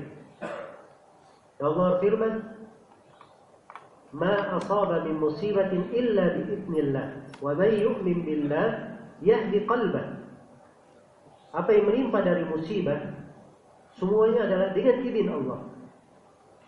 Dan barang siapa yang beriman, maksudnya dia beriman, musibah itu datangnya dari Allah, terjadi dengan izin Allah. Siapa yang beriman kepada Allah, beriman dengan itu, yahdi qalba, maka Allah memberi hidayah kepada hatinya. Ya, jadi keimanan kepada takdir ini adalah sebab hidayah kepada apa? Kepada hati. Karena itu kata Al-Qamah menafsirkan ayat ini, huwa rajulu tusibuhul musibah faya'lamu annaha min kibalillahi ta'ala fayusallimu wa yarda. Ini adalah orang yang mendapat hidayah hatinya ini adalah orang yang ditimpa oleh musibah. Maka dia tahu bahwa musibah ini datangnya dari Allah. Maka dia berserah diri dan ridha dari hal itu. Jadi keimanan yang pada takdir ini membuat dia apa? Bertambah hidayah. Bertambah keimanan. Dan di antara manfaat terkait dengan hati, keimanan kepada takdir ini akan memberikan kepada seorang hamba dari keikhlasan. Ditambah dari apa? Keikhlasan. Iya. Sebab tatkala dia tahu bahwa segala yang terjadi dengan takdir Allah, ya, dengan kehendak Allah, apa yang Allah Subhanahu wa taala kehendaki itulah yang terjadi, apa yang Allah tidak kehendaki tidak akan terjadi. Tidak ada yang bisa menolak keutamaannya, tidak ada yang bisa mengeritik hukumnya, di tangannya ada segala kekuasaan. Maka hal yang seperti ini keyakinan seputar takdir seperti ini bisa mengantarnya kepada mengikhlaskan setiap amalannya hanya untuk Allah Subhanahu wa taala. Eh, sebab kalau kurang nilai keimanannya kepada takdir ini, ini kadang yang membawanya untuk ria, senang dilihat manusia, mencari pujian manusia, dan semisal dengan itu. Nasallallahu Baik. Kemudian yang kelima dari keimanan, dari manfaat keimanan kepada takdir ini untuk hati, untuk keyakinan, ini menyempurnakan tawakal. Menyempurnakan tawakal. Dan tawakal itu ya adalah di antara inti ibadah. Dan tidak istiqamah tawakal seorang hamba kecuali kalau dia beriman kepada takdir dengan keimanan yang benar. Ya, dengan keimanan yang benar. Karena itu kata Syekhul Islam Ibn Taimiyah rahimahullah taala. Ya. ya. Tawakal itu tidak akan syah dan tidak akan tergambar bisa keluar tawakal itu dari ahli filsafat kata Ibn Taimiyah tidak, akan tergambar tawakal itu keluar dari orang-orang Qadariyah yang mereka berkata eh, bahwa di dalam kekuasaan Allah terjadi apa yang tidak dikehendaki oleh Allah. Bagaimana dia bisa bertawakal kepada Allah? Sedangkan dia meyakini ada sesuatu yang terjadi di luar apa? Kehendak Allah. Ya. Dan ini tidak terjadi pula pada Qadariyah jenis yang lainnya, Qadariyah yang Jahmiyah. Ya. Maka tawakal ini tidak akan muncul kecuali bagi orang yang menetapkan takdir saja secara benar. Jadi siapa yang benar keimanannya kepada takdir, maka akan baik pula tawakalnya. Di antara pengaruh yang indah dari keimanan kepada takdir dalam hati, ini memberikan kepadanya rasa takut kepada Allah Subhanahu wa taala. Ya, sebab segala sesuatu sudah ditakdirkan. Dia khawatir jangan sampai dia ditakdirkan dengan su'ul khatimah, dengan hal yang jelek. Makanya dari situ dia berusaha beramal yang baik. Ya, karena Nabi Shallallahu Alaihi Wasallam telah bersabda, "I'malu fakullun muyassarun lima khuliqalah." Beramallah kalian, setiap orang dimudahkan terhadap apa yang diciptakan. Jadi dia kalau kebiasaan amalannya beramal yang baik, maka itu adalah tanda ciri bahwa dia diarahkan kepada apa? Meninggal di atas khatimah yang baik. Ya. Dan di dalam hadis yang lain, Rasulullah SAW bersabda, "Innal 'abda la ya'malu amal ahli an-nar wa innahu min ahli jannah." Sungguhnya seorang hamba dia beramal dengan amalan penduduk neraka, padahal dia adalah penduduk surga. Ya. wa ya'malu amala ahli jannah wa innahu min ahli nar. Dan ada yang beramal dengan amalan penduduk surga padahal dia adalah penduduk neraka. Wa innamal amalu bil khawati. Sungguhnya amalan itu tergan, ter, tergantung pada apa? penutupnya, pada khatimahnya. Pada khatimahnya. Baik.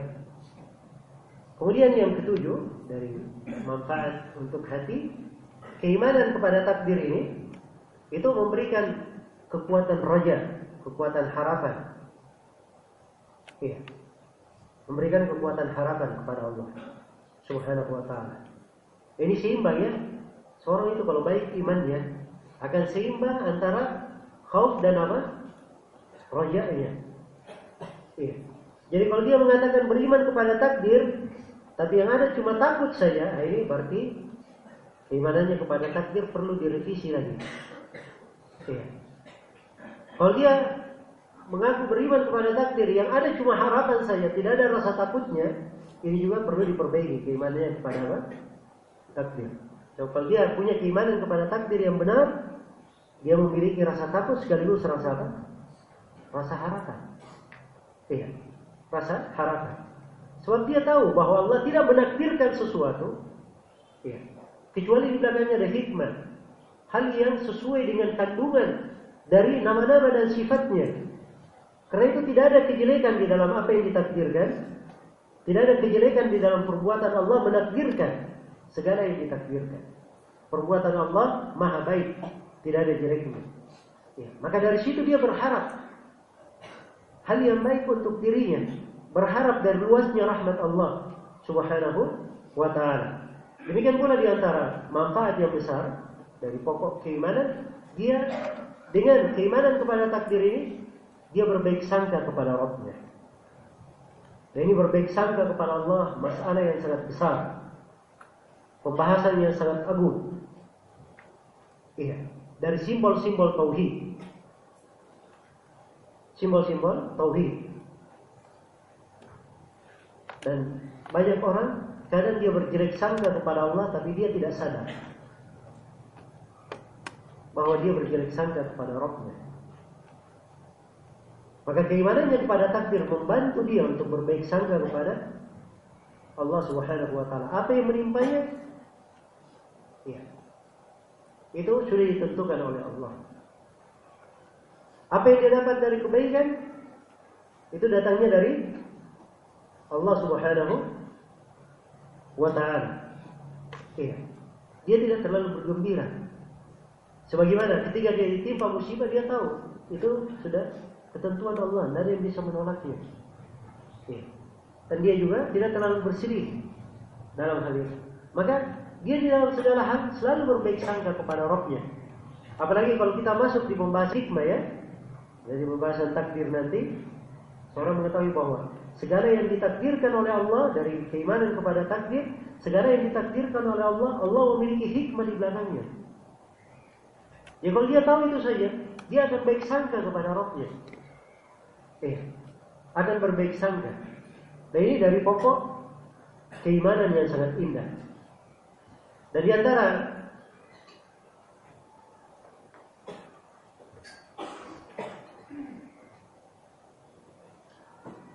Ya, di antara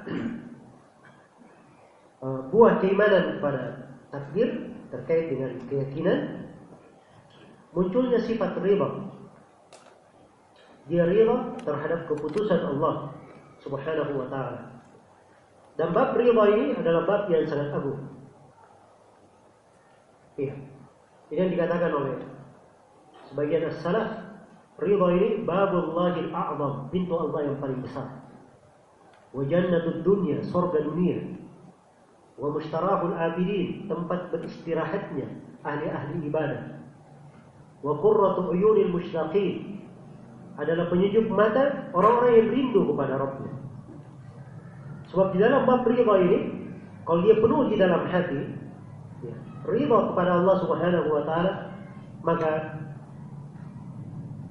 dadanya itu akan penuh dengan rasa cukup penuh dengan keamanan penuh dengan qanaah. Hatinya akan selalu terang dengan kecintaan kepada Rabbnya, kembali kepadanya, bertawakal kepadanya. Eh. Dan jenjang ridha ini adalah jenjang yang sangat tinggi.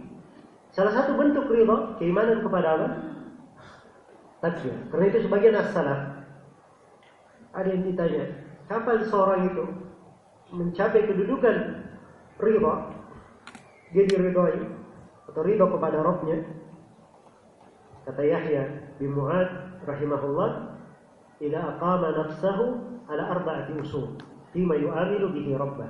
Kalau jiwanya itu sudah dia perlakukan di atas empat perkara. Dengannya dia berinteraksi kepada Rabbnya. Bagaimana itu empat hal? Dia berkata, In a'taitani qabiltu. Ya Allah, kalau engkau memberiku, saya akan terima apa pemberianmu. Wa in mana'tani raditu. Kalau engkau beri, kalau engkau menahan saya dari suatu apa pun, saya riba dengan apa yang engkau tahan. Wa in taraktani abadtu. Kalau engkau meninggalkanku, saya tetap beribadah kepadamu. Wa in da'utani ajabtu. Dan kalau engkau memanggilku, saya akan selalu menjawab panggilanmu. Ini disebut ini tingkatan seorang mencapai jenjang ridho dan semuanya terkait dengan pembahasan apa? Pembahasan takdir. Karena itu ini pembahasan yang agung ya. Dan di antara manfaatnya juga dari keimanan kepada takdir, ini akan membawa seorang hamba ke jenjang berikutnya, jenjang dia bersyukur kepada Allah, bersyukur kepada Rabbnya. Ya. Bersyukur kepada Rabbnya. Nah, Sebab takdir itu, apa yang ditakdirkan oleh Allah, semuanya ada kebaikan di belakangnya. Kalau dia menyenangkan, maka dia bersyukur. Kalau itu tidak menyenangkan, dia bersabar. Semuanya kebaikan untuknya. Maka di belakang apa yang ditakdirkan, apa pun yang ditakdirkan itu, kalau dia lihat kepada hikmah, maka dia pasti akan sampai ke jenjang apa? Ke jenjang syukur. Ya, karena itu para nabi, para nabi, ya. Para nabi itu la wa innahum la yafrahuna bil raha kama tafrahuna bil bala. Sungguhnya para nabi itu sangat bergembira. Ya. Apa wa innahum la yafrahuna bil bala kama tafrahuna bil raha. Sungguhnya para nabi itu sangat bergembira dengan ujian, dengan cobaan. Seperti kalian bergembira dengan apa? Mendapat kesenangan. Eh, kita kalau dapat kesenangan, masya Allah, senyumnya lebar sekali. Ya. Mukanya masya Allah, mungkin ya berseri kayak matahari satu hari penuh. Ya. Kalau dia pas dapat nikmat, tadi dan pas dapat kena musibah, ya luar biasa murung di muka. Ya. Nah ini kehidupan. Tapi kalau para nabi tidak, kena musibah, mana mereka bergembira seperti kalian bergembira ketika kena apa? Kena ujian. Nah, ini harus dipelajari. Apa sebabnya? Ya. Ini di antara nikmatnya keimanan kepada takdir. Dia tahu yang menimpa itu sudah takdir Allah. Dia beriman kepada takdir saja sudah dapat pahala besar. Satu. Di belakangnya Allah tadi takdirkan untuknya, apa yang Allah timpakan untuknya, dia yakini pasti ada kebaikan untuknya, hal yang dipilihkan. Dia dapat hal yang lain lagi dan nikmat yang kedua. Ya. Ada penggugur dosa di belakangnya, nikmat lagi yang didapatkan. Banyak sekali dari manfaat. Maka harusnya Seorang itu kalau dia pandang musibah yang menimpanya, harusnya dia tidak bersedih, harusnya apa? Bergembira. Tapi siapa yang keimanannya sampai ke situ? Itu menjadi masalah. Ya. Jelas ya? Kalau kaidahnya gampang aja. Itu kaidahnya tadi. Tapi siapa yang sampai ke sana? Nah ini perlu apa? Perlu seorang beriman dengan keimanan yang benar. Berjalan di atas tuntunan. Ya. Serius belajarnya setelah dia belajar, dia resapi, dia amalkan di dalam kehidupannya itu baru berharga ilmu yang dipelajari. Jelas ya? Tapi kalau dipelajari, didengar masuk telinga kanan, keluar telinga kiri, ya. Didengarkan, oh ya, insya Allah. Ya, besoknya baru bangun dari tidur, apa semalamnya yang kita pelajari itu? Sudah lupa. Ya. Nah, ini apa namanya? hal yang perlu diperbaiki di dalam kehidupannya. Ya, sebab seorang yang ingin bagus di dalam kehidupannya, dia harus melakukan dari upaya-upaya yang memperbaiki dari lembaran-lembaran sebelumnya. Ya. Nah itu dari tahap memahami ilmu. Ya, kadang seorang perlu dia pahami, dia dengarkan. Tapi kadang dia perlu mencatat, Dia perlu menulis supaya dia, dia baca. Ya, kalau dia sudah pernah dengarkan, sekarang ini banyak kemudahan, ada rekaman, bisa diulangi lagi rekamannya. Maka ini dari pintu-pintu kebaikan. Semuanya perlu apa? Perlu upaya. Nah, sampai kepada jenjang syukur ini, ini luar biasa. Jenjang ibadah yang sangat tinggi. Dan di antara manfaatnya juga untuk hati, itu memberikan kegembiraan di dalam hati. Ya, memberi al-farah, kegembiraan. Dan kegembiraan ini jarang dimiliki. Ya. Karena itu dalam Al-Quran dikatakan, "Qul bi fadlillahi wa bi rahmati, fabidzalika falyafrahu huwa khairun mimma yajma'un." Ketahuilah dengan keutamaan Allah dan dengan rahmatnya hendaknya mereka bergembira. Kegembiraannya ini dengan keutamaan dan rahmat Allah itu lebih baik dari segala dunia yang dikumpulkan. Perhatikan ini derajat parah. Ini dari kelezatan hati yang sangat tinggi. Ya, yang membuat hati itu selalu bergembira. Bergeliman dengan kenikmatan. Dia merasa bahagia. Gembira. Jadi apa yang Allah takdirkan untuknya, apa yang Allah tentukan, itu membuatnya bergembira. Ya. Sebab itu dalam putusan siapa? Robnya. Ya. Yang maha agung, maha mulia, maha dermawan dan maha merahmati hambanya. Maha merahmati hambanya. Tidak perlu ada yang dikhawatirkan. Jadi harusnya setelah dia riba, dia syukur, harusnya dia bergembira. Ya hal tersebut. Ya. Dan juga dari keindahan, keimanan kepada takdir, keimanan kepada takdir ini terkait dengan keyakinan itu akan mendidik seorang hamba untuk mengenal hikmah Allah Subhanahu wa taala. Iya. Bahwa Allah memiliki hikmah di belakang apa yang dia takdirkan. Dari nama Allah, nama Al-Hakim yang memiliki hikmah. Iya. Dan Allah telah berfirman, "Falillahil hikmatu, falillahil hujjatul balighah." Allah Maha memiliki hujjah yang sangat baligh. Iya.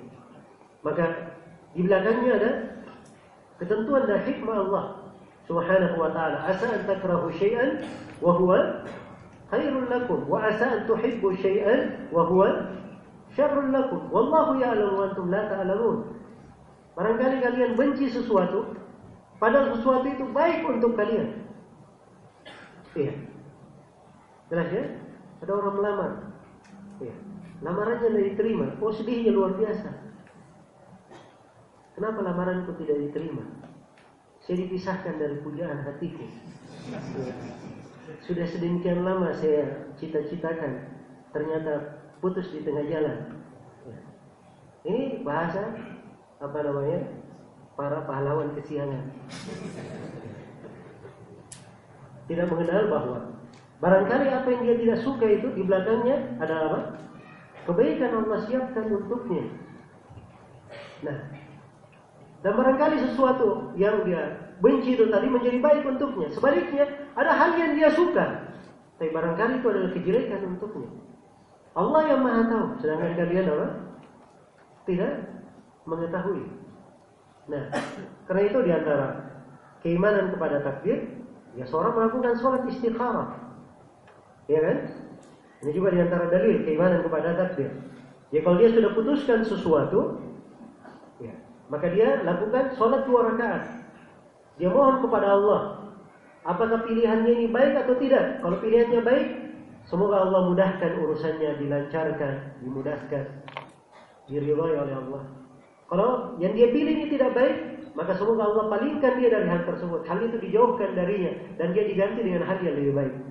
Nah ini sholat istikharah namanya. Karena itu di awal sholat, setelah sholat dia berdoa. Apa awal doanya? Allahumma inni astakhiruka bi'ilmika wa astaqdiruka biqudratika wa astaqdiruka biqudratika wa anta alamul ghuyub. Fa innaka ta'lamu wa la a'lam wa taqdiru wa la aqdir wa anta apa namanya Allahumma inni astakhiruka bi'ilmika wa astaqdiruka biqudratika wa as'aluka min fadlika al-'azim. Fa innaka ta'lamu wa la a'lam wa taqdiru wa la aqdir wa anta alamul ghuyub. Ya Allah, sungguhnya saya memohon istikharah kepadamu dengan ilmu dan memohon apa namanya uh, diberi kemampuan dengan kemampuanmu dengan dengan kudrahmu. Ya. dan saya memohon dari keutamanmu yang maha luas. Ya. karena engkau yang maha mengetahui sedangkan saya tidak tahu. Engkau yang maha mampu sedangkan saya tidak mampu. Dan engkau yang maha mengetahui segala sesuatu yang baik. Ini luar biasa ya dari keimanan kepada Allah keimanan kepada takdir berserah diri kepada Allah jadi kalau dia di atas hal ini, ya, cenderung dia diberikan taufik oleh Allah diluruskan. Nah, langkahnya. Kemudian di antara manfaat keimanan kepada takdir ini, keimanan kepada takdir ini menyelamatkan keyakinan dari penyimpangan, dari kebatilan. Ya.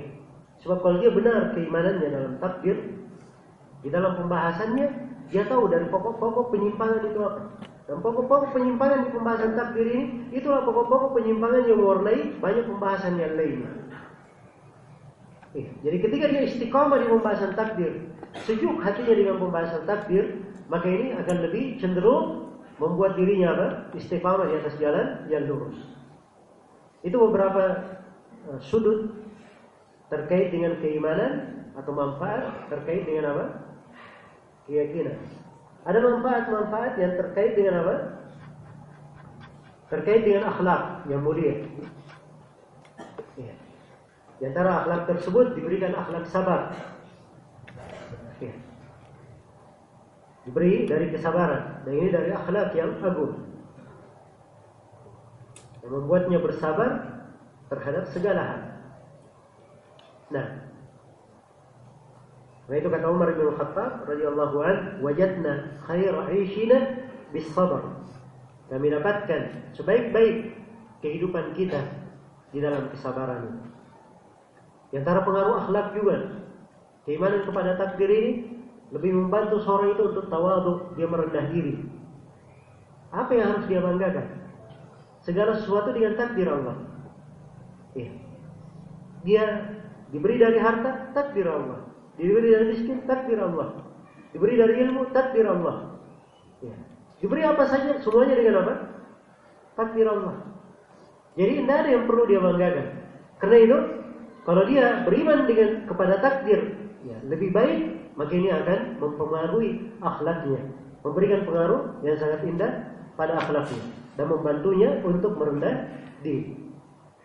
Dan di antara manfaat akhlak, keimanan terhadap takdir ini membuat seorang itu menjadi lebih mudah untuk dermawan. Ya, lapang di dalam interaksi kepada manusia. Ya, sebab dia mudah. Apa yang ada di tangannya dia tahu itu titipan Allah. Itu adalah hal yang ditakdirkan oleh Allah. Ya. Kalau dia tidak gunakan dalam ketaatan sekarang, apa yang ada di tangannya sudah dicatat oleh Allah pasti akan sirna. Cepat maupun lambat. Apakah yang memutus, apakah yang menyirnakannya adalah kematian atau disirnakan oleh sebab-sebab yang lain. Dan itu suatu yang sudah ditakdirkan oleh Allah. Karena itu, ketika ada sesuatu yang berada di tangannya, mudah dia beriman. Mudah dia apa? Memberi. Karena itu dari kisah-kisah yang menakjubkan di dalam hadis Nabi Shallallahu Alaihi Wasallam kisah yang panjang ya tiga orang dari Bani Israel yang diuji satunya dia punya penyakit buta, apa dia satunya buta, satunya lagi dia uh, apa namanya punya penyakit apa sih namanya itu yang belang-belang ini ya. Dan satunya lagi dia punya penyakit botak, ya, tidak bisa tumbuh dan apa namanya uh, maka setiap dari mereka ini diuji. Satu diberi unta, satunya diberi sapi, satunya diberi apa? Diberi kambing. Ya. Kemudian untanya ini eh, hewan yang diberi ini semuanya bunting. Didoakan berkah. Berkembang dari harta mereka. Diberi semuanya sembuh, kembali melihat bersih dari ininya, kembali uh, tumbuh rambutnya, mempunyai kulit yang indah, diberi pemberian. Akhirnya yang pertama dia punya satu lembah unta. Yang kedua satu lembah apa? Sapi. Dan satunya satu lembah kambing. Perhatikan, ujian datang. Ya. Diberi nikmat, diuji, setelah itu datang ujiannya. Datanglah malaikat yang mendatangi mereka pertama kali. Ya. Datang dengan wujud seperti mereka dijumpai dalam keadaan sakit yang sama. Ya. Maka dia berkata kepada yang pertama dia minta unta melanjutkan perjalanan. Mau diberi ini harta saya. Ya. Kata malaikat, kayaknya saya kenal kamu. Bukan kamu dulu pernah seperti kondisi saya ini. Lalu Allah memberi kamu seekor unta. Ya. Kemudian kamu seperti ini sekarang. Katanya tidak.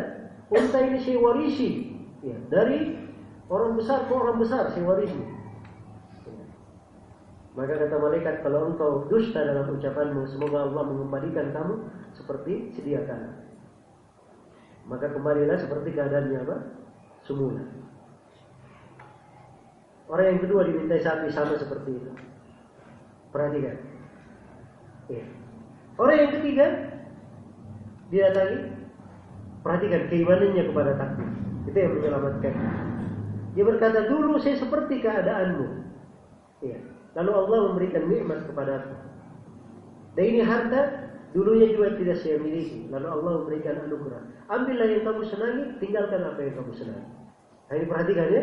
Ketiga, kekuatan iman kepada takdir itu kuat di dalam hati itu salah satu kandungannya ya maka mudah dia memberikan mengeluarkan apa yang ada di tangannya. Apa yang ada di tangannya.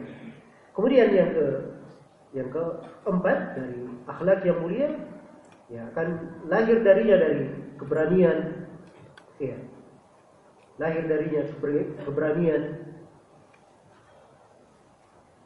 Tidak penakut. Nah sebab Seorang yang beriman kepada takdir, hatinya itu penuh dengan keberanian. Dia tahu bahwa segala sesuatu itu dengan takdir Allah. Kalau memang ini disyariatkan, dia jalani. Iya. Dia akan jalani. Mati itu cuma satu. Sebabnya yang beda-beda. Kalau dia tidak mati di ujung pedang, dia mati di atas ranjang, mati ditabrak, mati berdiri, mati begini, macam-macam bentuk mati. Dan mati itu cuma apa? Cuma satu. Kalau dia tidak milih, mati dengan cara yang paling bagusnya, Ya. Maka sama saja dia pasti akan mati dengan cara yang apa? Cara yang lain. Nah, ya. karena itu kata seorang penyair, "Man lam yamut bisayfi mata bighairihi." Ta'addadatil asbabu wal maut wahid. Siapa yang tidak mati dengan pedang, maksudnya di sini dia bahasakan jihad ya. Siapa yang tidak mati dengan jihad di jalan Allah, tidak mati dengan sesuatu yang diridhoi oleh Allah, Iya. Maka dia akan mati dengan sebab yang lain. Iya. Sebab-sebab kematian banyak dan kematian cuma satu, sama semuanya. Rasanya sama. Iya. Ujungnya sama. Maka keimanan kepada takdir ini akan membuat seorang hamba itu lebih pemberani. Iya, lebih kuat. Apalagi kalau dia tahu bahwa dirinya di atas hal yang benar, dia berjalan sesuai dengan petunjuk, maka tidak perlu ada yang dia khawatirkan di dalam hal tersebut. Kemudian di antara keimanan, di antara manfaat akhlak itu memberikan kepada seorang ulul himmah, tingginya semangat. Eh, dia punya semangat yang tinggi di dalam meraih kebaikan. Eh, di dalam meraih kebaikan. Sebab jiwa orang-orang yang mengenal takdir itu jiwa-jiwa orang yang besar selalu bergantung kepada rohnya. Dan dia tahu dari konsekuensi takdir itu adalah dia beramal. Tidak ada pertentangan antara syariat dan takdir. Bukan artinya dia beriman kepada takdir kemudian dia tidak beramal, tidak. Maka semangatnya semakin tinggi. Karena itu bagian dari apa? Keimanan kepada takdir. Iya. Bagian dari keimanan kepada takdir. Nah, kemudian dari manfaatnya juga dia akan lebih memiliki kesungguhan dan keseriusan di dalam berbagai perkara. Ya. Nah, dan di antara manfaat akhlak juga keimanan kepada takdir ini bisa menyelamatkannya dari penyakit-penyakit hati. Penyakit hasad, dengki, ya, terhadap orang, kemudian penyakit selalu ingin berantem, sebab dia tahu bahwa banyak dari hal yang terjadi di tengah manusia atau hal yang terjadi di tengah manusia semuanya dengan takdir Allah Subhanahu wa taala.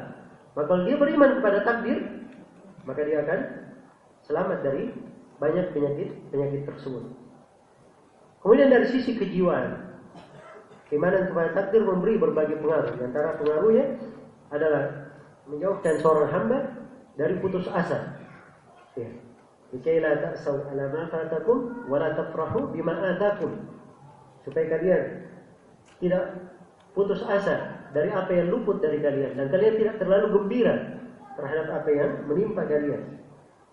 Demikian pula keimanan kepada takdir itu memberikan seorang kekuatan menanggung berbagai ujian dan cobaan. Ini kekuatan jiwa.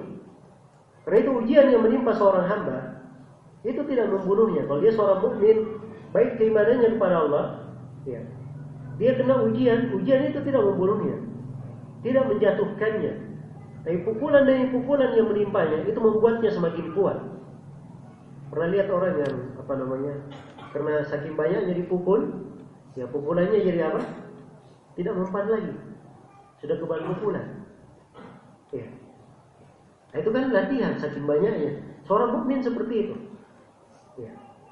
Hal-hal yang menimpanya itu membuatnya semakin kuat. Membuatnya semakin kuat. Ibaratkan oleh Rasulullah itu seorang mukmin seperti pohon. Ditimpa oleh angin, dia condong begini pohonnya lembut. Ya. Begitu anginnya pergi, balik lagi pohonnya tegar lagi. Ya, begitu. Tidak pernah dia kena angin begini, walaupun deras anginnya mungkin jauh ininya, jauh dia apa namanya bengkoknya, tapi dia akan balik lagi. Beda dengan so, selain mukmin, selain mukmin itu dibahasakan dalam hadis seperti pohon yang sangat keras. Kalau anginnya biasa-biasa nggak goyang dia, kencang nggak goyang juga. Begitu dalam angin yang sangat kencang, patah nggak bisa balik lagi. Ya. Dan ini beda dengan seorang apa? Seorang mukmin. Nah ini dari nikmatnya seorang masuk di pembahasan seputar takdir. Dia akan mengenal bagaimana agungnya agama ini dan bagaimana nikmatnya akidah yang benar ini. Kemudian keimanan kepada takdir ini akan memberikan kepada dia rasa qanaah dan izzatun nafs. Akan diberikan dari qanaah dia merasa cukup dengan apa yang diberi. Ya, dia punya dari izzatun nafs. Ya. Dia santai saja dalam masalah sesuatu dia tidak terlalu mengejar orang. Ya. Tidak terlalu apa namanya seakan-akan pada sesuatu dia harus di situ di situ adalah apa adalah segalanya itu kadang sebagian orang seperti itu ya kalau dia sudah dagang seakan-akan apa yang dia ini di situ semua kehidupannya ya nah ini kalau bicara bisnis ya Ya kalau bicara tentang anak muda, seakan-akan kalau ada perempuan yang dia sukai, seakan-akan itulah seluruh kehidupanku. Nah ini apa namanya? Jiwa yang panas namanya. Dan jiwa yang panas itu selalu dahaga. Selalu dahaga. Dan kalau terlalu panas, air apa pun masuk itu tidak mengurangi dahaganya. Nah, nah seperti itu jiwa seorang mukmin yang kenal terhadap apa? Terhadap takdir Allah Subhanahu wa taala. Dia santai saja. Ya. Dalam perdagangan dia beruntung dapat hasil itu Allah takdirkan. Ya tidak dihasilkan dia sudah berusaha, sudah upaya. Ya, dia sudah profesional kerjanya, sudah melaksanakan sebagaimana yang Allah perintah. Ya. Tapi Allah belum menakdirkan, dia serahkan kepada Rabbnya, dapat pahala, banyak berkaya. Ya. Dia melamar seorang perempuan, dia dapatkan, Alhamdulillah. Ya. Tidak dapat, oh itu mungkin bukan jodoh saya. Masih banyak perempuan yang lain. Nah itu kalau pikirannya bagus seperti itu. Ya, jelas ya? Harus memikirkan, harus ada izzatun nafs. Punya dari apa? Punya dari qanaah. Baik, dan ini dari semuanya dari keimanan kepada takdir Allah Subhanahu wa taala. Tentunya dia bukan artinya tidak ada amalan, tidak ada bekerja. Seorang bekerja beramal sebagaimana yang akan kita datangkan kita akan terangkan nanti ya dari pokok-pokok keimanan kepada takdir. Kemudian dari pengaruh kepada jiwa juga Keimanan kepada takdir ini akan membuat jiwa itu seimbang di dalam kehidupannya. Jadi di masa susah, di masa dia senang, sama saja dia seimbang. Dia seimbang. Karena itu kalau lihat dari kehidupan Nabi, kehidupan istri-istri Rasulullah, ya, kehidupan para sahabat itu suatu hal yang menakjubkan. Ya. Kalau kita baca sejarah mereka, ya, seakan-akan kita membaca ini kayak dongeng saja, tidak pernah terjadi. Padahal itu terjadi di mana? Di Nabi dan para sahabatnya. Itu dari keimanan kepada apa? Buah keimanan kepada takdir Allah Subhanahu wa taala. Nah, memberikan keindahan hidup di tengah mereka. Ya, kemudian juga dari manfaatnya memberikan ketenangan hati, ketenangan jiwa. Ya. Dan ini yang membuat diri itu beristirahat. Itu hakikat dari apa? Peristirahatan.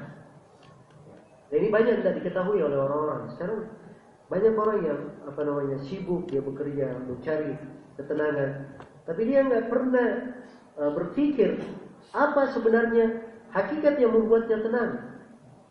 Ya.